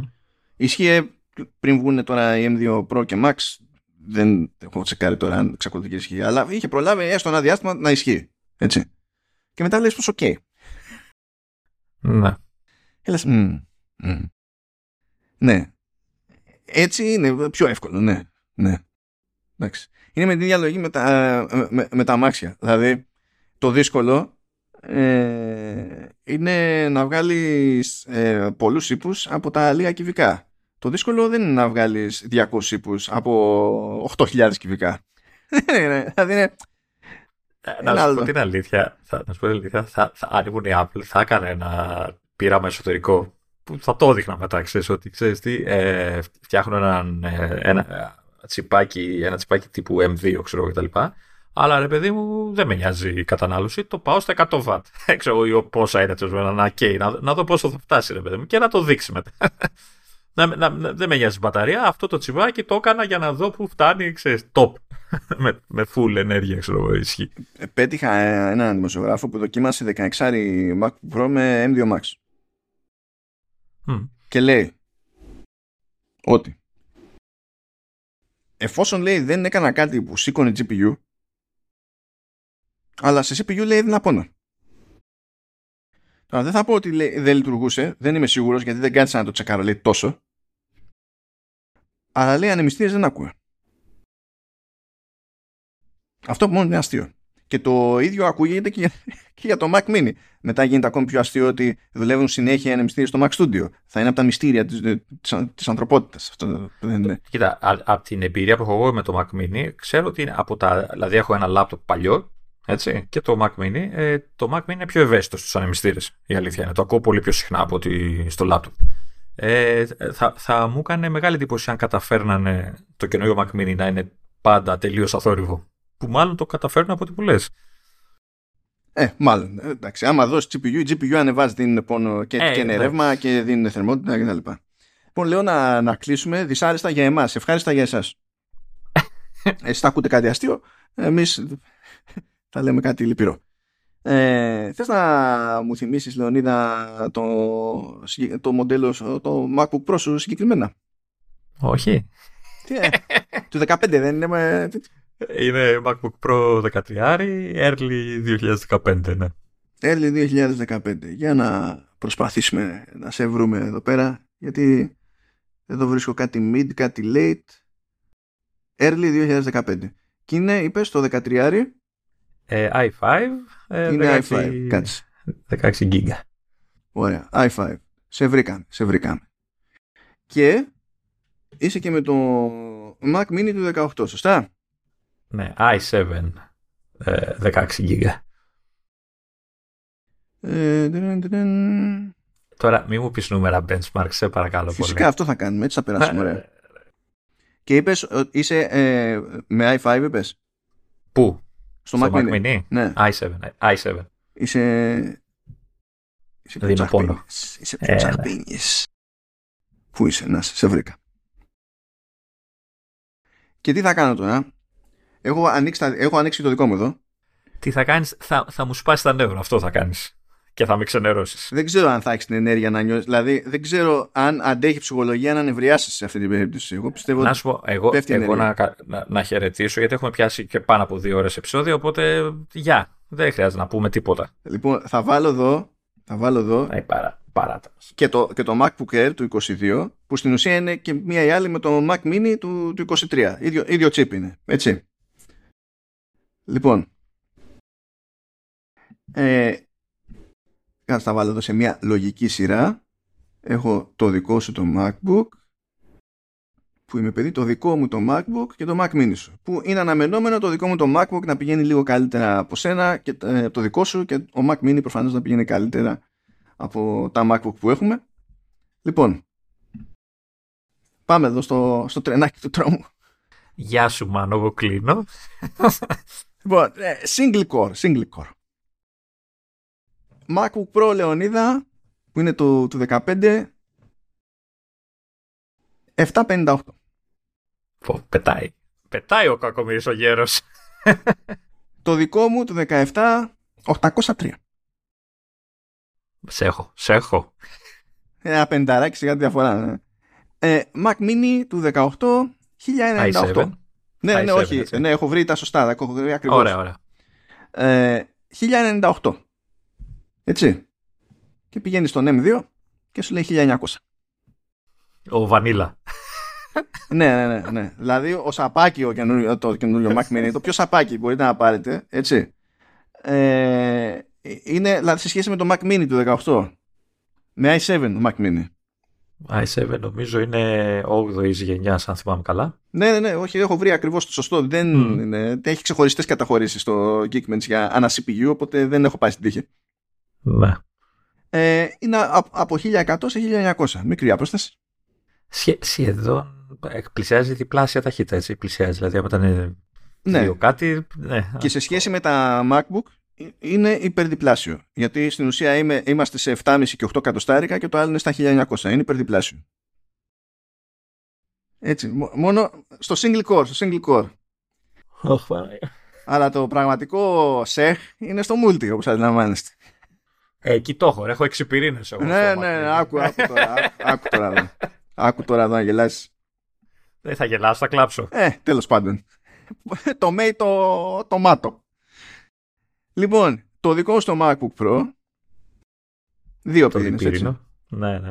1619. Το δικό μου επίσης δύο πυρήνες. 1924.